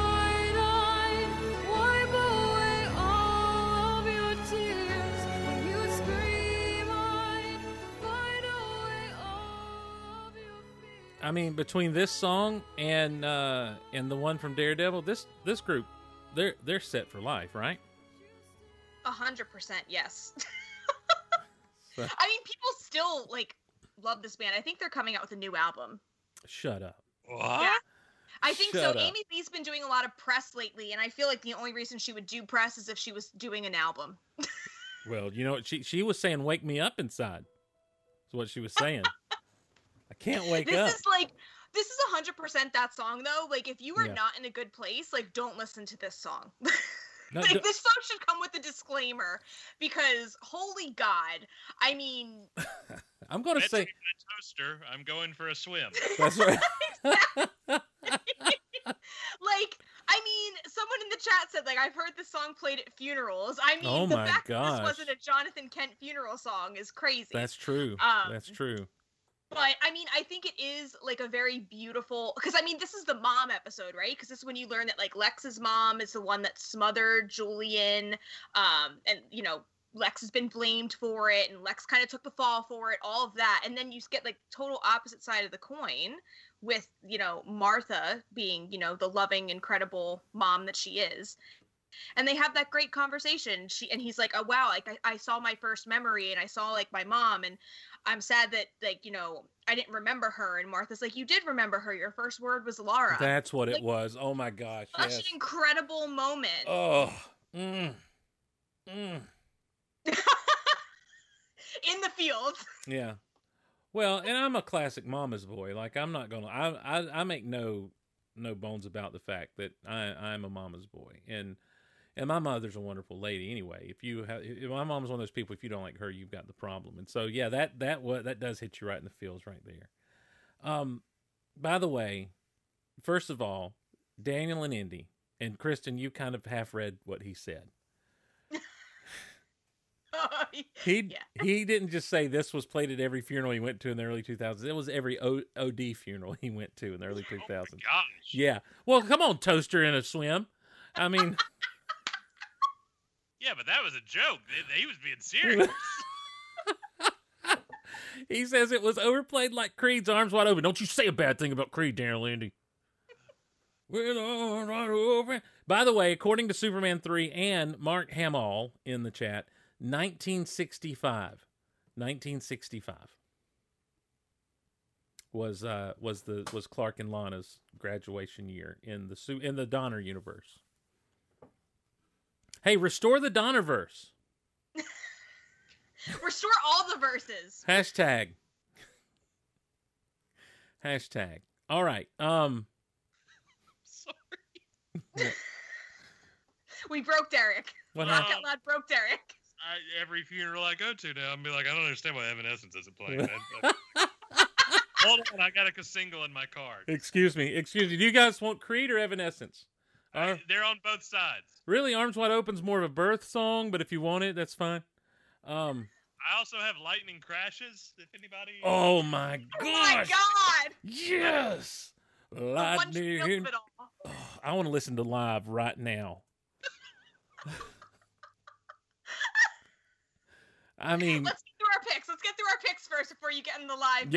Y'all have no idea. Throwing Copper was huge down in South Georgia in 94, 95.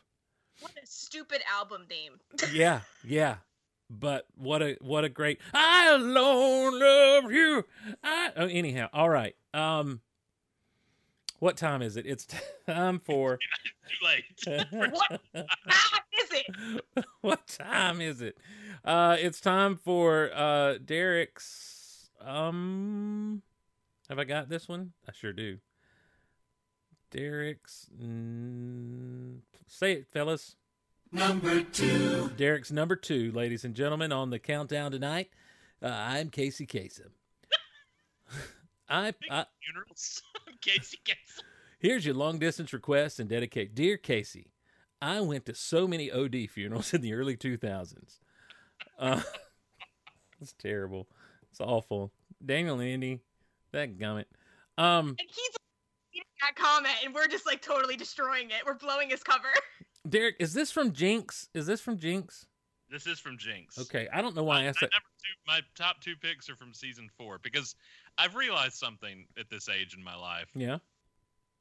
As I've gotten older, I've realized, other than I miss my hair and everything hurts, I've realized Back to the Future 3 is my favorite Back to the Future movie. Shut your mouth. Really? That's good. And it really is. And I've realized that I was too harsh on season 4. 20-year-old Derek was too harsh on season 4. 35-year-old Derek looks back and he's like, season 4 wasn't that bad. Are you only 35? I didn't realize I was that much older than you. I mean, I'll be 36 soon, but yeah, I'm 35. That'll make me feel better. Lightning crash. And old mother now. Steve, put the toaster down. Come back. Come back to us. You're used to being the old man on this podcast, Steve. I know. Daniel and Indy is just throwing some, like, they still haven't gotten Casey's body back from his wife. Like, oh, my crap. Oh my Lord. But geez, like... Who knew? Never. All right. Anyhow, so from Jinx, the episode that brought us Mr. Mixus Pitlick. This is a song I don't really care for this group that much, Derek. How do you feel about them? Well, let's talk about it afterwards. But this was a great moment in Smallville history because this is one of those for me, and probably not for you, but for me. This is one of those songs that that I love the moment that it brings about. I'm not a big fan of the song. Here we go. Boulevard of Broken Dreams.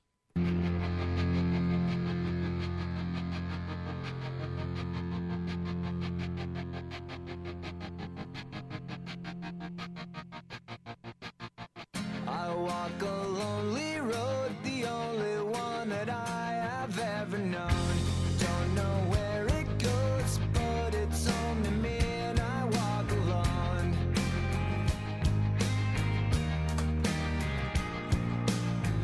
I walk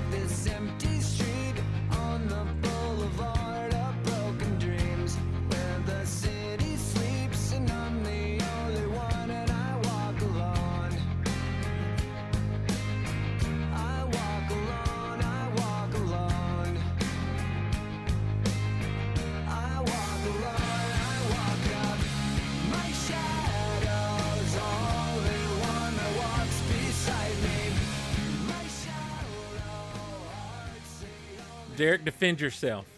I mean, this got played out. I love Green Day. This track got played out terribly. Oh my God, what a good moment of this show. Clark is struggling. Jonathan doesn't want him to play football. Mitch Pitalik said he's going to hurt the players if Clark doesn't play football. Clark's got to throw the game, right?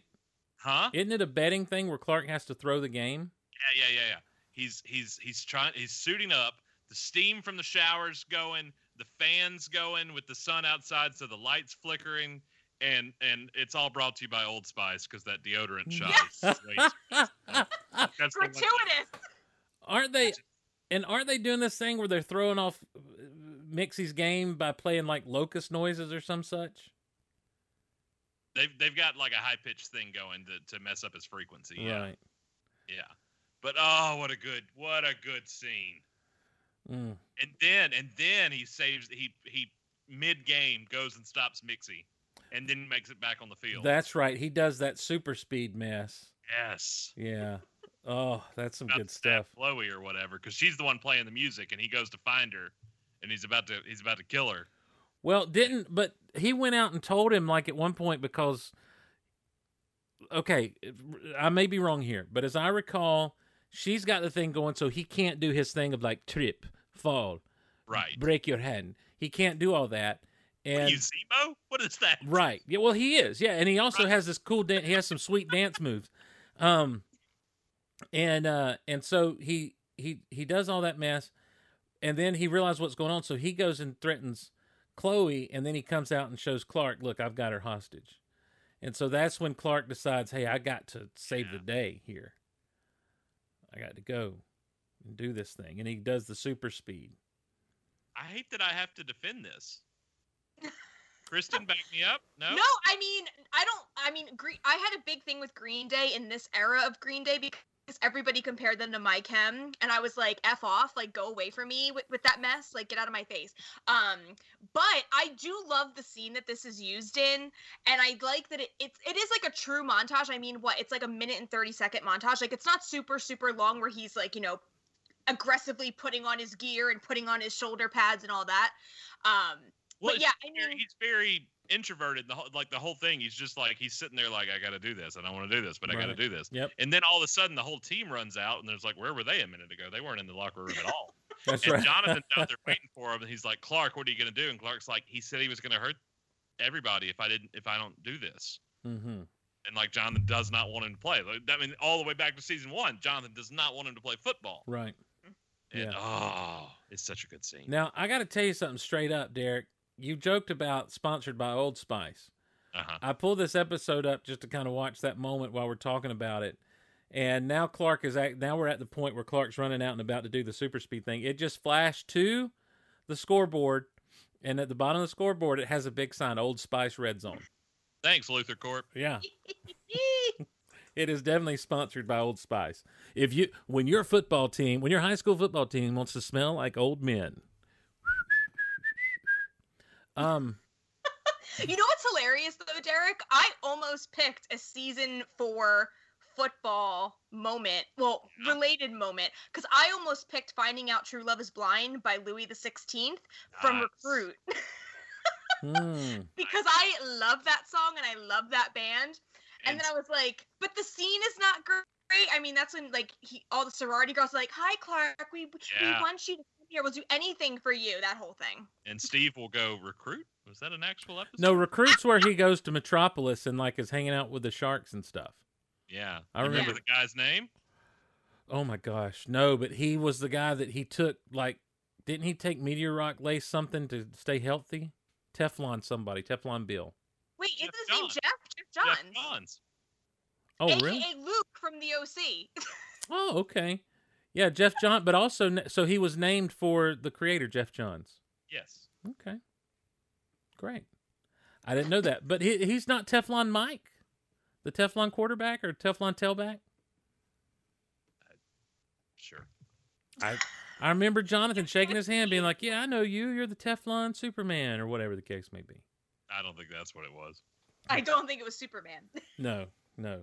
But imagine my surprise when they played Superman by Stereophonics in an episode. Oh! Oh, what a segue. Thank you. It's Sliver from season 5, and this is the song. Got a slow start to it as well. Basically got some sound. It's almost like trying to play Cult of Personality, but you got to go through all the crap at the beginning of that, and, you know, before you get the... There we go.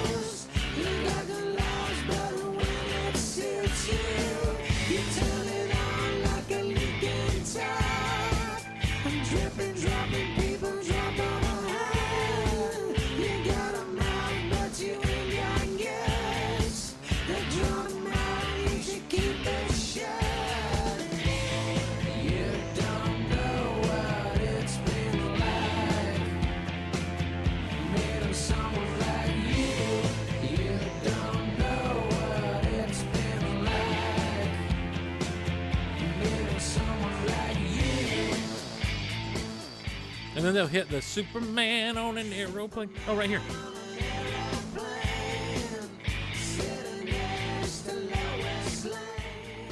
So that was, they actually played that in the episode Sliver. That's the one where Clark gets the silver kryptonite and goes a little paranoid. Splinter? Mm-hmm. Sliver. Splinter? Sliver. Splinter. Splinter. Splinter. I'm sorry, Splinter.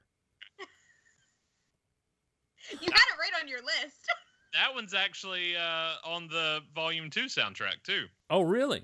Yeah. On the Metropolis mix? Two of your picks have been Wicked Game from last week. Oh, now listen, Wicked Game, that's a great version of Wicked Game. And it is, and you know what's funny is the version you played... Okay, I can't remember... I'm going to get this right.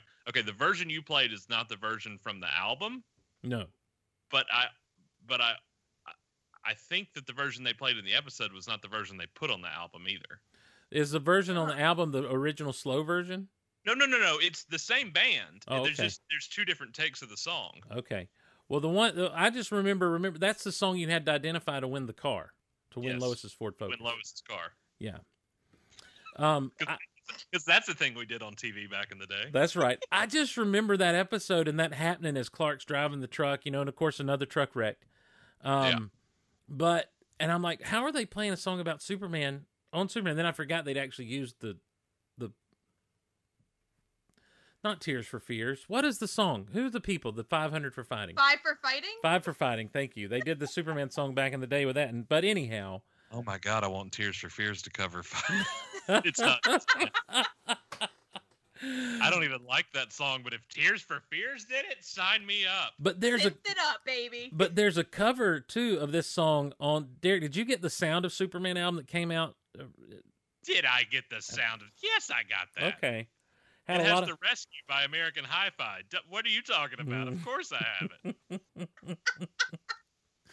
Well, yeah, and it also has the cover of this song on there, so. And it has a song from Brandon Routh's sister on it too. That's right, old Sarah. Mm-hmm. So, yep. And they do, the Academy does a cover of the R.E.M. song, because you love R.E.M., Derek, so you'd appreciate that. And I love the Academy is. That's right. So, worlds colliding, ladies and gentlemen.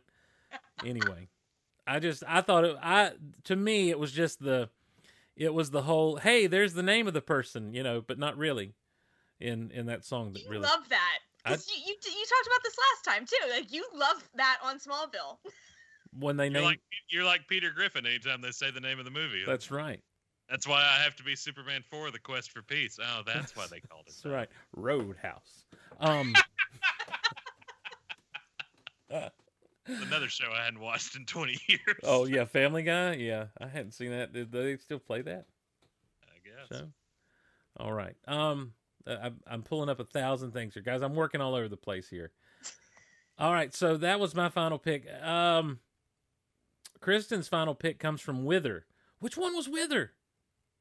That's the one where we talked about it, where, oh my God, Lois is dressed up as Maid Marian, Oliver is dressed up as Robin Hood. That was called Wither? Can. That's the Ache. One with Ache, yeah. Yes. Oh, Ache. That episode was called Wither? Have 20, 25 minutes for me to talk about Ache. Go ahead, Derek. Take it away. Take your time.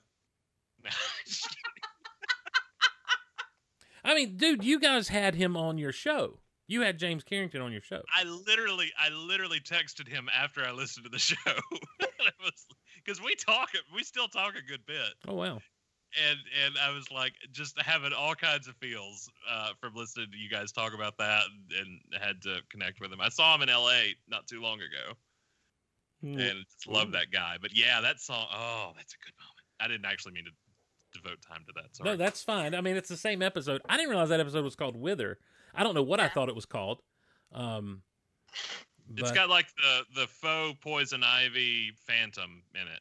Yeah. That's right. That's right. That's why it was called Wither.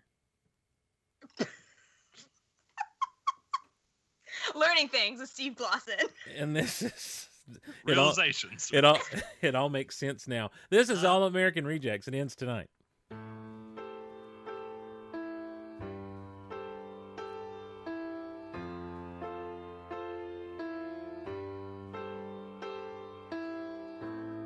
Your subtleties, they strangle me. I can't explain myself at all.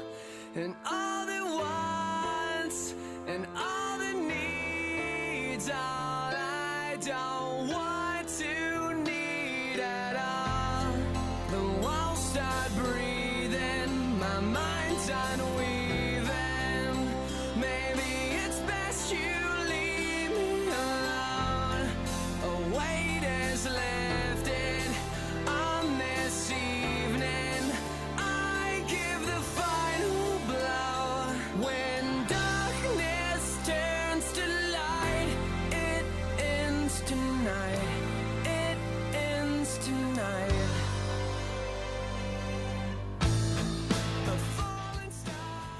Totally now. Like this is one of those songs that make it all come crashing back down to me. Good. Like honestly, sincerely, like this is Lex had these guys at his party. He did. Yeah. I mean, who wouldn't want to be at that party, right? Well, I mean, and it was a costume party. Hello. Yeah. And it also just dawned on me Lex was dressed as Mark Antony and she was Cleopatra. Yep. Yeah. Was that predetermined? With Steve Glosson. Was that predetermined by those two? You think they just showed up like that? Had they been dating before that moment? They've been flirting. Yeah. That was like the moment that like Lex was like, oh God, like I think this could happen, right? Like I feel like that was the moment that it was like, oh, we're going in this route. Yeah, well, no. And we have sex in that episode. Oh, right. Yeah, they do. Right. Yes. Yeah. And it's not very comfortable. I mean, wait, no, hold on. Let me make sure I communicate well there. Yeah. All right, number one pick. For the audience. Or Lana. Yeah, well, I don't know. 7 years younger than him. Right. And that's why it was really weird. But also, like, I do feel like there should have been more effort given into Lex was doing this simply to get at Clark. Like, just... It was more about he not that he didn't like it, they had to find rope to walk, but like they never, and I guess until he, spoiler alert, pushed his dad out the window, did he ever go full on evil until that moment? Like actually Lex? Yeah. Like not Onyx Lex or yeah. Right. That's the greatest of all time. Evil stuff Lex does that's like one-off stuff. Yeah. I mean, yeah, I don't care if we hurt the fish or not. We're going to test this thing out, you know. That's what brought Aquaman to town, if you recall. Derek, you met Aquaman. Number one pick. You picked him up wearing a Superman shirt. Unfortunately. had known it was the day, I wouldn't have been. Wasn't he in something recently? He's on Titans? That's right. He plays Hawk. He's Hawk. That's right. Okay. Not to be confused with Hawk Man. No. Hawk. Ladies and gentlemen, this is going to do it for us. Now we come down to the final song of the evening, ladies and gentlemen.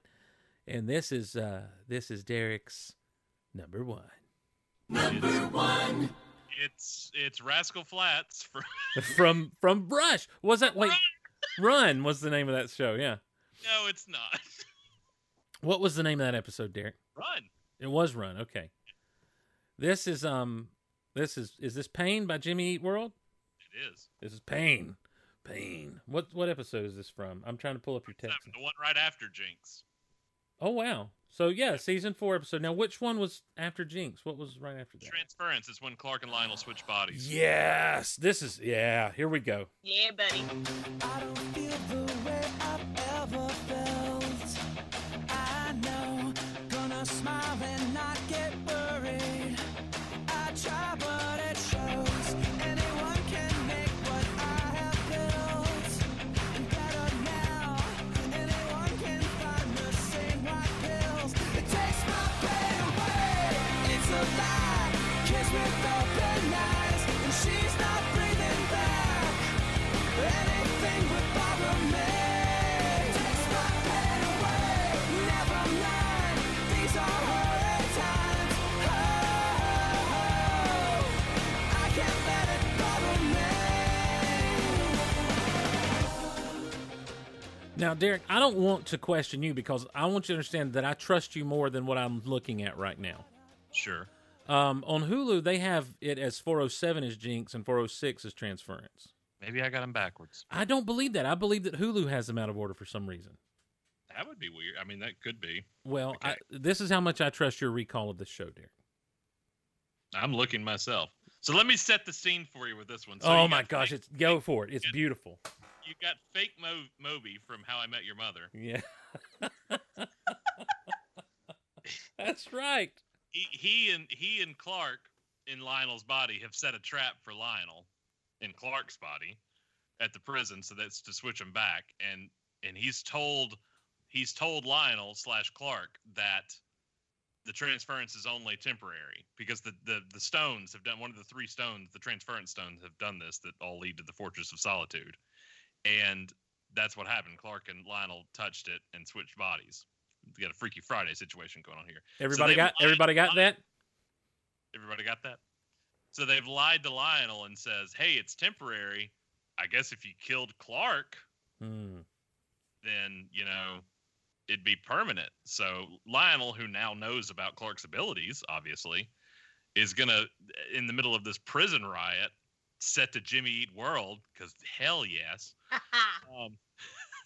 goes to kill Clark. Clark's hiding the stone literally up his sleeve. Yeah. Under his armpit. Yeah. Yes. And swaps back. Oh, it's so good. It is a great moment. And then there's like all the slow motion walking and stuff. And yes. And it begins Lionel's redemption arc. Yeah. Yeah. Well, as he's healed. And it's so cool as he's looking up and and Clark is backlit in the midst of all that tear gas. And so, like, all he's really seeing is, like, the image, the kind of glow around Clark, and then Clark just rushes off and disappears, and you're like, what does he know? What does he not know? What does he know? What does he not know? Yeah. Because we really were like, we don't know what he knows for the longest time, as I recall. What, right? Am I wrong? About what? That we didn't really know what he did and didn't know. We didn't know that he knew that he knows. Joey, you can't tell anybody. Because. Even if I wanted to. Right. Yeah, wait a minute. Well, yeah, because we get to that ending and it's like, oh, your secret's not in that episode, but later your secret's safe with me, Kal-El. But that's season 5, isn't it? Because he's looking at video where Clark ran Lana out of the exploding building. Yeah, that's what I'm saying. This begins the redemption arc. Right. We didn't know forever, but he didn't remember anything. He just got mind wiped, like always happened on the show. Yeah, that's what I thought. Yeah. Is he in a coma at the end of season 4? He's in. No, he Well, kinda, and then he's in the asylum. He's in Belle Reve. He's in Belle Reve, so and position where now he's in the straitjacket, and Lex is looking in on him. Right, so right. Eyes are all glazed over, and that's when we get to Hidden.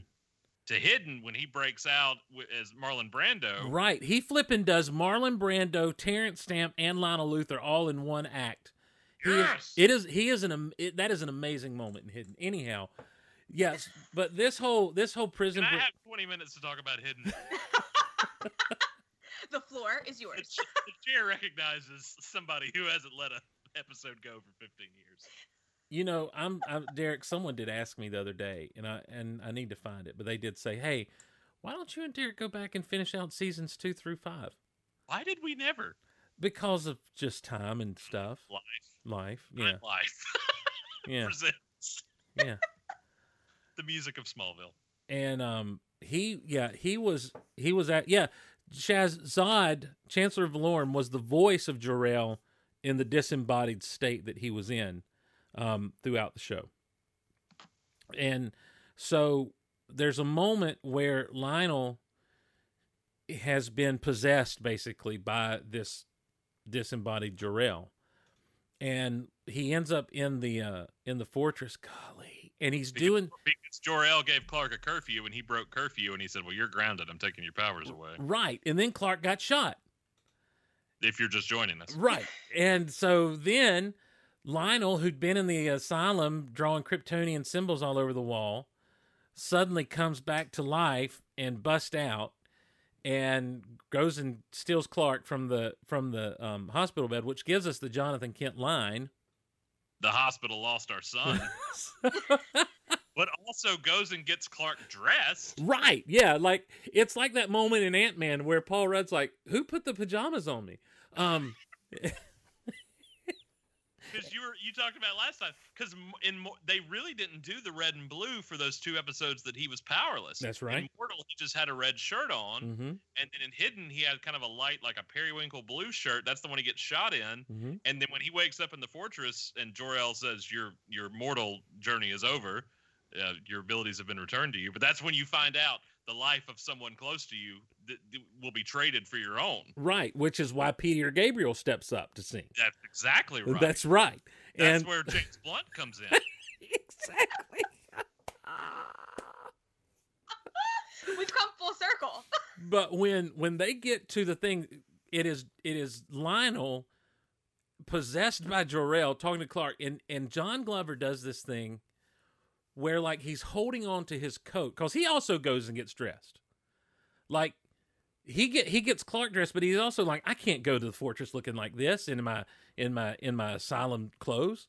He super speeds out of the asylum, Mr. Coach Klein, and heads straight to Michael's for Men, and the same place where Ric Flair had all his suits tailored. I had to run by Men's Warehouse. That's but we're right. And so, but he does the thing, like, if you ever watch Superman the movie, Marlon Brando kind of just clutches the top of his robe a lot on either side and kind of holds on and kind of walks thoughtfully. Well, he's doing the physical acting of Marlon Brando, and he does a half affected British accent, very in almost a Terrence Stamp thing, but he's also Lionel in there. And so he's also using his own voice, and it's just absolutely... maybe I'm misremembering it, Derek, but I feel like it was one of the greatest performances I've ever seen on television. It's one of the best. It's honestly one of the best scenes of the entire series. Yeah. I mean, Clark wakes up in the fortress, which it's their second time in the fortress after Arrival 501. And he gets up, he looks around, he's trying to figure out what's going on. He thinks he's dead. I don't know if he thinks this is the afterlife or what, and turns around. He's like, "Oh, great, heaven's the fortress." One of the crystal pillars steps Lionel Luthor in the fortress with him, and then suddenly realizes that he's Jor-El, he's his father, and oh. By the way, my Michael's clothing reference. Which then Clark runs to where the missile is being launched. And I'm sorry, he flies. Derek, does he fly? He flew, Mr. Coach Klein. He flew. They ever catch that gorilla broke out of the zoo, punched you in the mouth? No, no, Mama. He's still at large. The search continues. He flies to that missile and chunks it away like he's Superman for the quest for peace. And then he rides it back down like Dr. Strangelove. He rides it back down. And I believe, like Die Hard, he got a yippee-ki-yay up in there. So the PG-13 version. That's right. It's not even a Freak of the Week episode. It's like an anti-Freak of the Week episode. Right, yeah. It has no business of being good. It steals footage from Terminator 3 Rise of the Machines. Indeed it does. The episode has no business being as good as it is, but it just freaking works. Now, my Michael's clothing line was actually, in all seriousness, an homage to Ric Flair, who used to say that he got his clothes from Michael's, but I wasn't thinking about it's Michael's of Kansas City specifically. So it all works as a Smallville reference too. So you're gonna love the way you look. Well, I guarantee it. Guarantee it. All right. Well, so there you go, ladies and gentlemen. That's how we do. That's how we do Starkville House of Ale. I said in the chat, I've never been more happy just to throw myself on mute and just sit back and enjoy. Get in here. Have fun with it. I am. I'm just enjoying. I'm loving this. Dishwalla? Dishwalla, no. That wasn't my pick, Mr. Coach Klein. But you can't. Now, Kristen. Now, you love when he picked her up. Don't even. Oh, well, yeah. Not an apple box in sight. I am a simple girl, okay? I see a height difference in a man lifting a girl, and I am here for it. You can't deny that was a great moment. No, it was. There's like 9 perfect moments in that episode. The hospital lost our son. If you're just joining us, Clark Kent. It really is a very backloaded episode. Like the getting to it. Until that gunshot goes off, it's pretty hit or miss, you know. Yeah, it's rough. Yeah, but once that gun goes off and Clark goes down in that light blue shirt, that's. We come back from commercial, Mr. Announcer. And he might as well said, "If you're just joining us, it's on." Well, you had to sit through Mortal the week before, which is blah. Oh yeah, those weird twin guys. Yeah. What we thought were going to be the Wonder Twins. Right. Thank God they were not. Yeah. And Lemmy from The Shield. And Clark and Lana having sex in the barn. Did that happen? Oh, yeah, because they were not. Because he was mortal. Right. Because he didn't have to worry about hurting her, you know. Oh, my gosh. That just gave me flash forwards to season 7. The earthquakes? Yeah. Earthquakes and breaking the bed and all that BS. You know? I just remember the awkward scene with Chloe. I thought you two couldn't do it. You told Chloe? She's like, I got my Brandon iron. What? Now, hold on a second. Speaking of that, Daniel and Indy, Mr. Dark Humor himself, he said 95%, he's talking about the show Smallville, 95% of it is Chloe trying to get Lana to go on a retreat. I mean, that did happen, allegedly. That's terrible. Yeah, she said, no, I heard her talking to Michael Rosenbaum about it, Kristen. She said, it just wasn't for me. She's like, I went, I thought it was pretty cool, I went a little bit, and then I decided it's really not for me. She wasn't the only one. Ugh. It's freaky. I still have my emails. No way. Are you kidding? Oh, we'll save that for another episode. Derek, did you go to Nexium? Just for a picnic. I didn't go. My jaw is actually on the floor. I got a brochure. Never throw that out. Oh, never my God. When all this started coming out, I was like, I'm so glad I don't delete emails. Let me do a deep dive. Oh, man. Wow. Well, The tea has been spilled, everybody. Yeah, that's crazy. When we collide. Oh, my God. My mind is blown, guys. Oh. Yeah. Yeah. I was going to be like, oh yeah, Laura Vandervoort. She also was asked to join. Nope, Derek's like, hi, I got emails. Oh, wow. I didn't know about Laura, yeah. We got some literature for you to read. Yeah, I didn't know about Laura. I think that she had actually talked to Clark, up to Tom, and Tom was like, I don't need it, thanks. But I'm good. You see how tall I am? Look at this body. Do you think I'm... And do you see the specimen that you're worshipping is? He could never. You can't brand this. Allison, you were there on the day of the dunk tank scene. You know I don't need any self-esteem work. Come on. All right. I got to circle back to that real quick. Because when we were talking about the dunk tank scene earlier, Kristen and I were going back and forth about, oh my God, it's this lowest moment, Chloe. And I didn't call you out, but Steve goes, yeah, white shirt. Yeah, that white shirt he's wearing. He's in a white T-shirt in the dunk tank. Only comment. Yeah, white shirt. Which episode was that? Was that Devoted or Facade? It was Devoted, wasn't it? 404? Yeah, that's the one where they all fall for different people and such as. Yeah. This is like Kryptonite Gatorade. Right. Kryptonite Gatorade. Perfect. Let me see. This is my favorite episode of Rock Out Loud. Yeah, one shirt. No, that's not. It's not Devoted. Is it not? No, I'm sorry.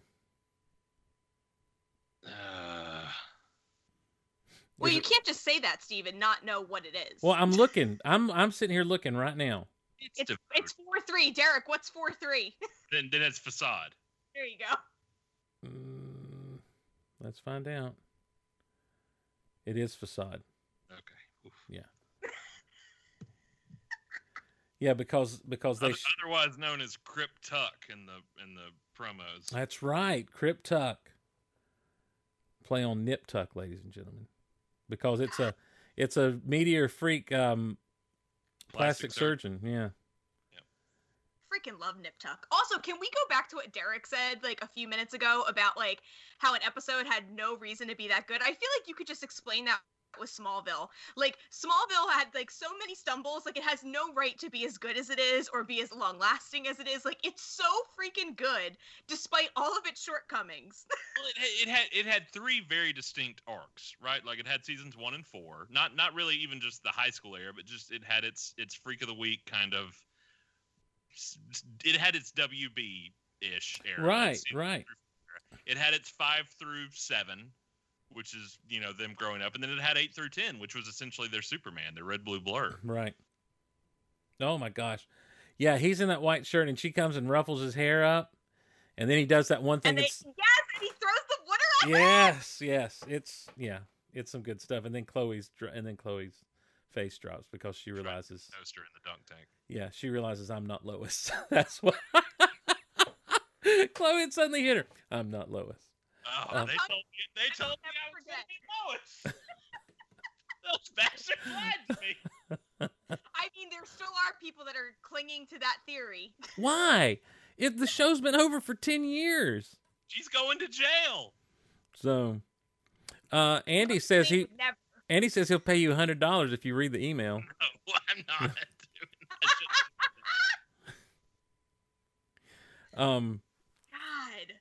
So. That's going to be the takeaway this episode. People are going to be like, oh, yeah, like, screw the list. Who cares about that? Did you hear what Derek Russell said? Hey, Derek was in Nexium, guys. He's going to be... No, we don't need to start that rumor. No. Let's talk about hidden some more. Derek started Nexium. So... Have you watched that documentary series? I watched the HBO Max one, but not the other one. I watched the one on HBO Max, yeah. Yeah, same. I didn't watch the Stars one. The Stars one was much better. Really? Yeah. What? I like the personal side of this. I didn't realize that Bonnie Pease from Star Wars had gotten sucked in. That dude, like, here's the thing. Like, we're watching it, and my wife says one of the kindest, but also weirdest things to me I think my wife could ever say. She says, you could totally lead a cult. I mean, you do. You're very charismatic. Well, I kind of picked out what he was doing. I'm like, he's not smart. I looked at her and said, he's not smart. I said, all he's doing is saying back to them what they want to say, and he's saying back to them what they say, and then he is contradicting or trying to push back on what they say, and then he'll just be rude. He's just, it's absolute, this weird brainwashing thing that he's doing. Like, you know what I thought was the craziest part of that entire documentary was like the first meeting of him and Allison, because you literally see it. Yeah. He has his claws in her in like 30 seconds. Yeah. I'm like, this is nuts. Yeah. That they have this footage. Well, and two, like all that late night stuff, you get people tired and off their game, you know. It's just all mind control and brainwashing stuff. It was amazing. Welcome to Rock Out Loud, everybody. That's how we got Steve on podcasting. That's right. I was like, I can't record till 11 p.m. Okay. Yeah, that's, listen, oh, Steve is not an old man. Or, I mean, Steve is an old man now, and the late night stuff just doesn't work like it used to. I mean, Derek, there were times where it'd be 2 a.m. I know. Oh, God. Yeah. Kristen has never been young. I'm not a night person. Which is a problem considering I like so many nighttime activities and concerts. I was about to say, Kristen, you're not a night person. Here we are doing a rock and roll show. I know. You know what's funny? Going back to the All American Rejects, a little aside, Kristen story, you know you love them. The latest I have ever stayed out was for an All American Rejects concert. I pulled into my driveway at 6 a.m. after hanging out with the band all night. Wow. Move along. I know. It was for that tour. Also, my second most viewed video on YouTube. It ends tonight from that tour. Just saying. So, party on. Didn't you spend... Okay, Andy says, didn't we spend a whole week recording a ton of Shoe to get up to Shoe 100 before Season 8 started? Yeah. Yeah, we did. Including Chocolate Pie.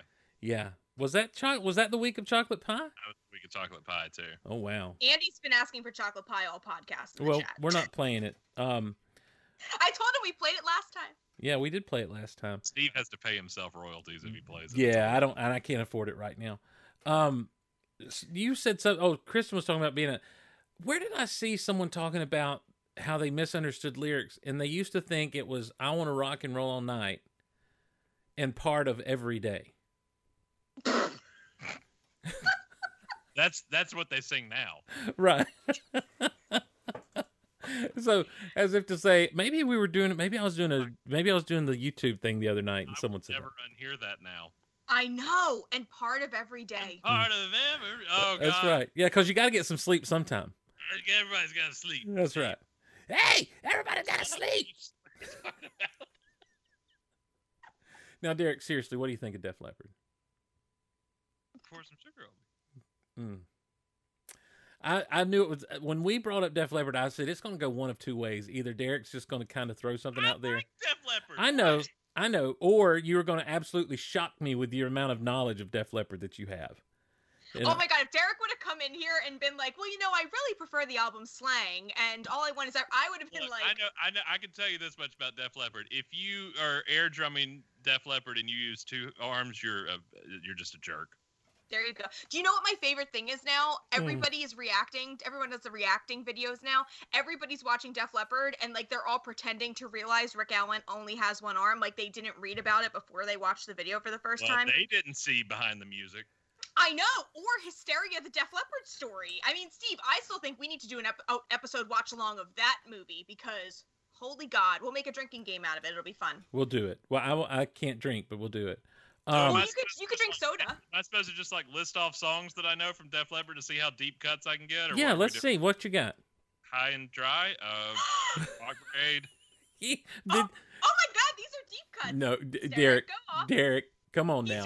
He's reading it. I know you. I'm not reading. I had the Mixler chat pulled up.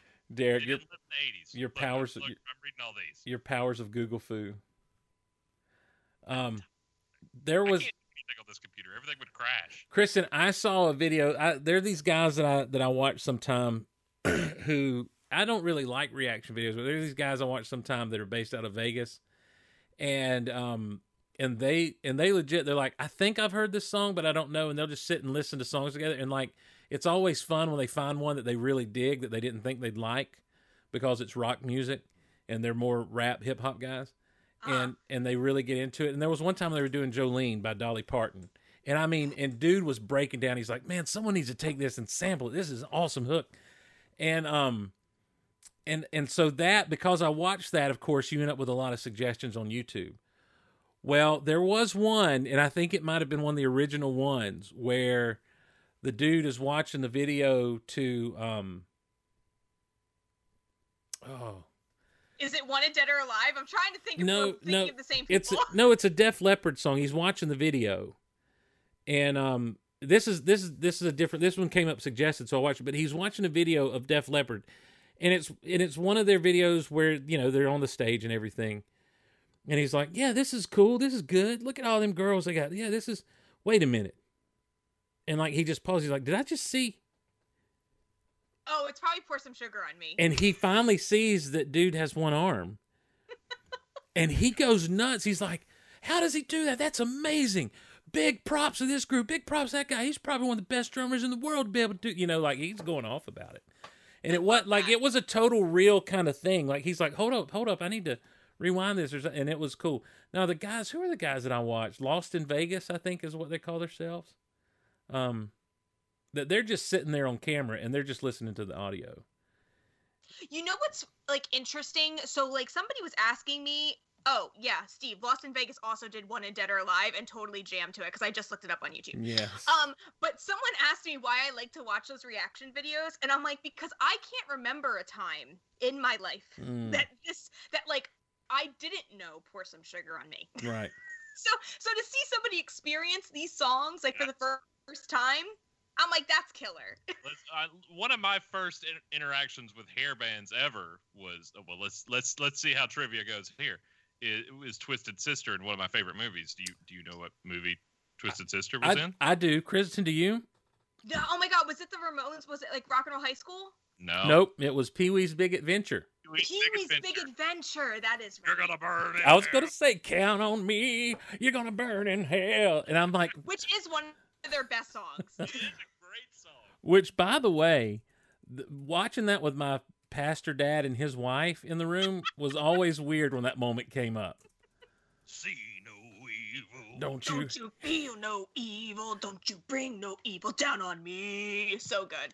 See, I always wish the actual video would just have Pee-wee just randomly go by on the bike. Well, someone actually put one in here that it's Pee-wee and Francis fighting in the pool. He's morning. Today is my birthday, and my father said I can have anything I want. Good for you and your father.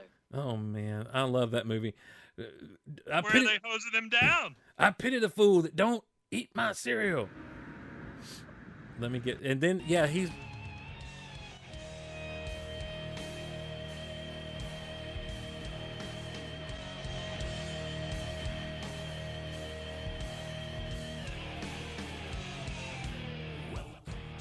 Someone has literally put...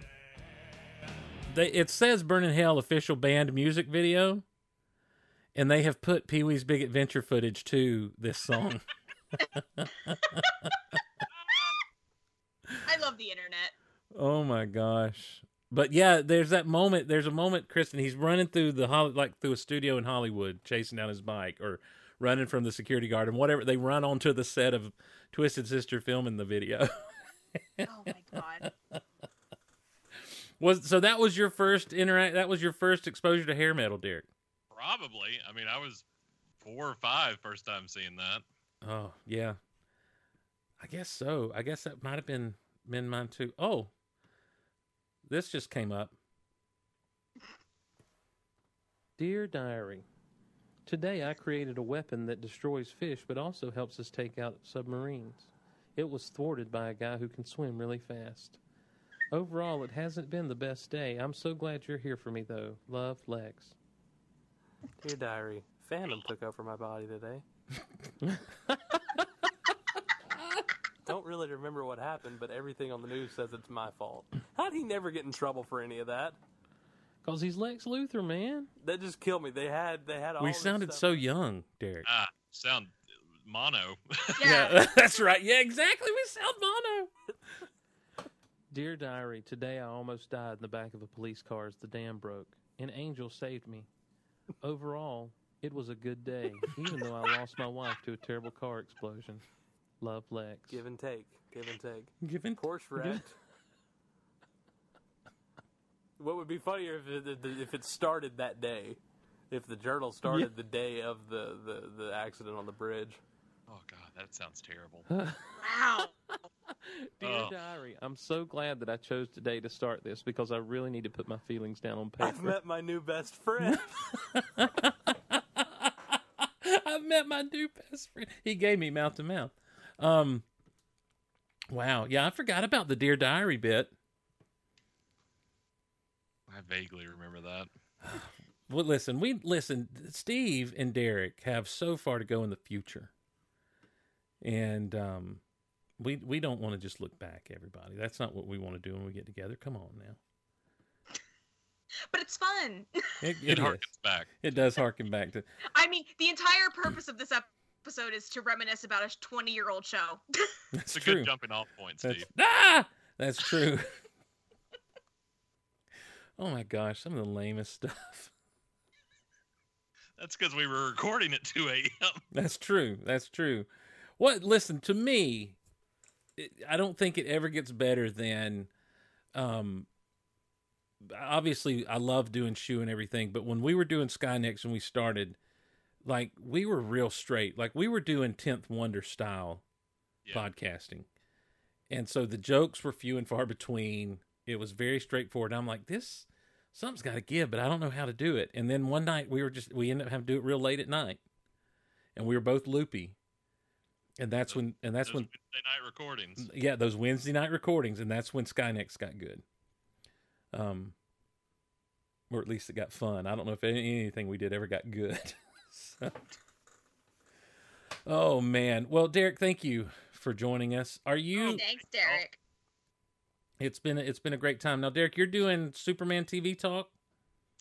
Yes. So covering the new Superman Lois with our friends Frank and Robin over there, and invite you to check that out. Also, can I plug something? Yeah. Not that I didn't plug that, but you gave me that one, but I want to pull a Steve and plug something else. Of course. So it is the 20th anniversary of Smallville, and our buddy Frank had this great idea to do a... like a literal anthology style oral history of Smallville in podcast form.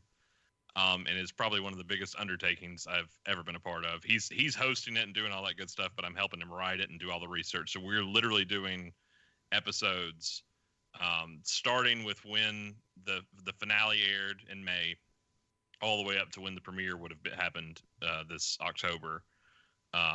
6 episodes that span the creation of the series to the end, and just kind of interviews you've never heard before.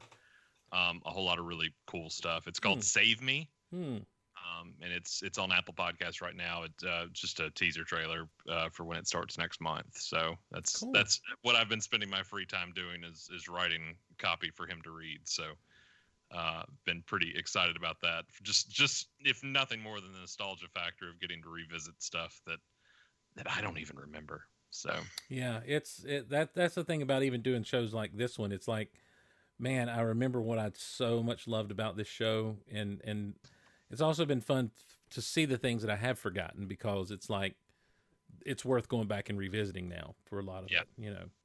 So that's called Save Me. And it's you and Frank. Yeah. Cool.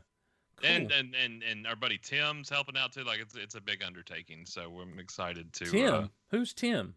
Tim is at JJ Bittenbinders on the Twitter. If you don't follow him, you should. He's hilarious. I don't know him. You should. He's a good guy.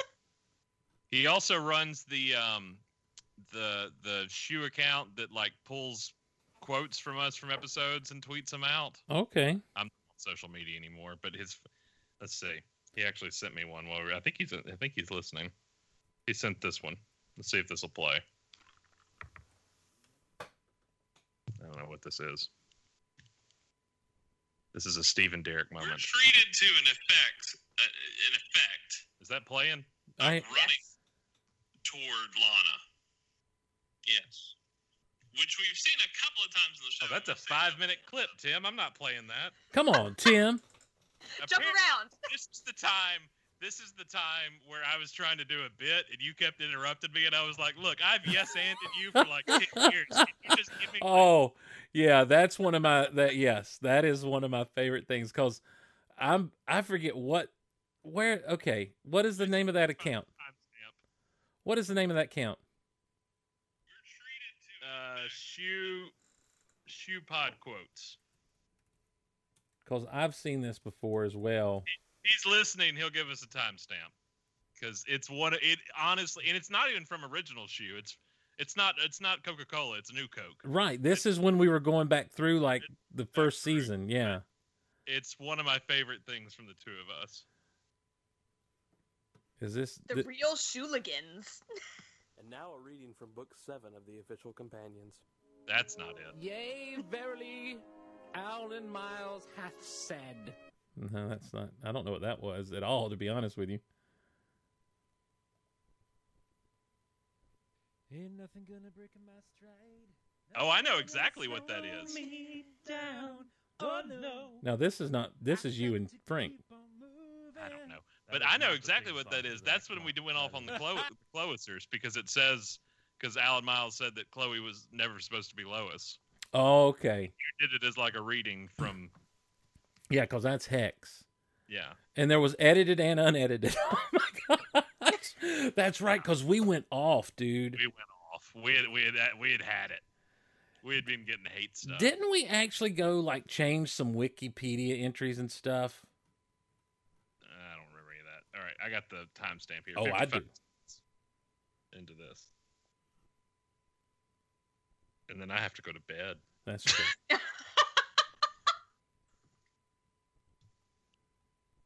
Well, if I can find the tweet, I can play it here and get some. You can text it to you. I'm looking here.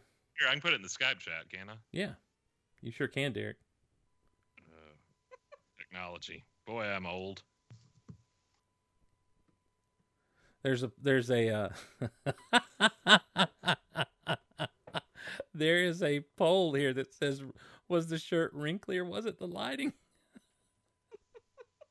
What say you, the viewers at home? Cultural impact: chocolate pie. 4 bars. Apologize. Just a dash. All right. I got it. Did you send it in the chat? I'm about to. This is great podcasting. This is so good. Now this harkens back to something. Mm. This is what the people are here for. I told you, Steve, people will just listen to you and Derek just go back and forth. So 55 seconds into this, Mr. Glosson. All right. Oh, there it is. Look at that. Okay. How do I click on that? You click on it. Where's the chat? There's the chat. Who made the sauce? I made the sauce. Oh God. So that commercial, there's a commercial, that song that comes on, and my wife's like, I like that song. And I'm like, what are you talking about, woman? 55 seconds in. Here we go. It's finding Lana. Uh-huh. And she's on the other side of town. Okay.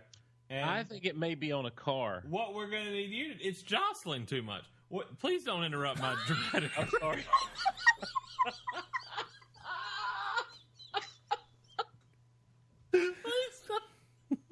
Please don't interrupt my dramatic. I always... Yes, and yours. You can't do it with me one time. I had one time and you couldn't do it. I let you down. 10 years. 10 years. I've gone along with every bit you have ever done. I have yes and did every bit you have ever done. And the one time.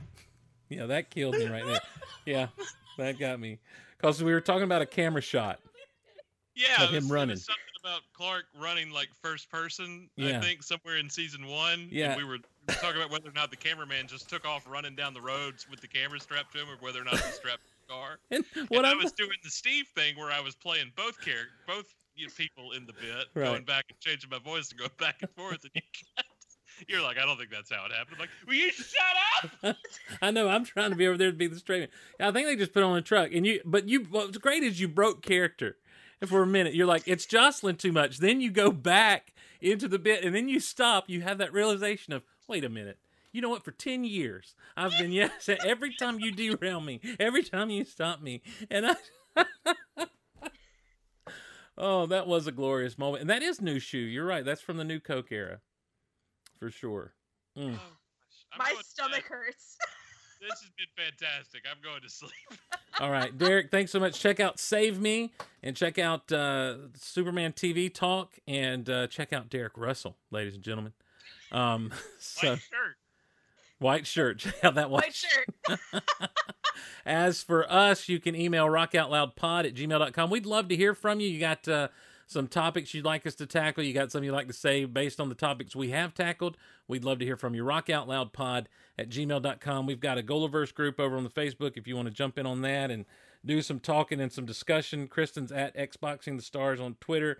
We're at rockoutloudpod on Twitter. We appreciate you hitting us up over there. Until next time, for Derek, I'm Steve. I'm Kristen. Rock on, everybody. Rock on, guys. Bye.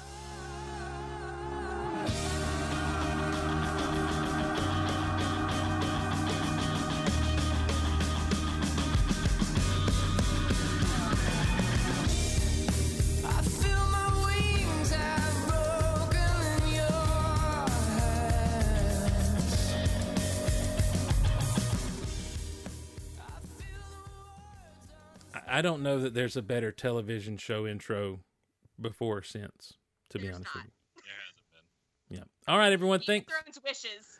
That's right. Thanks, everyone, for joining us. Y'all have a good night. We'll see you around the Goalaverse. Bye.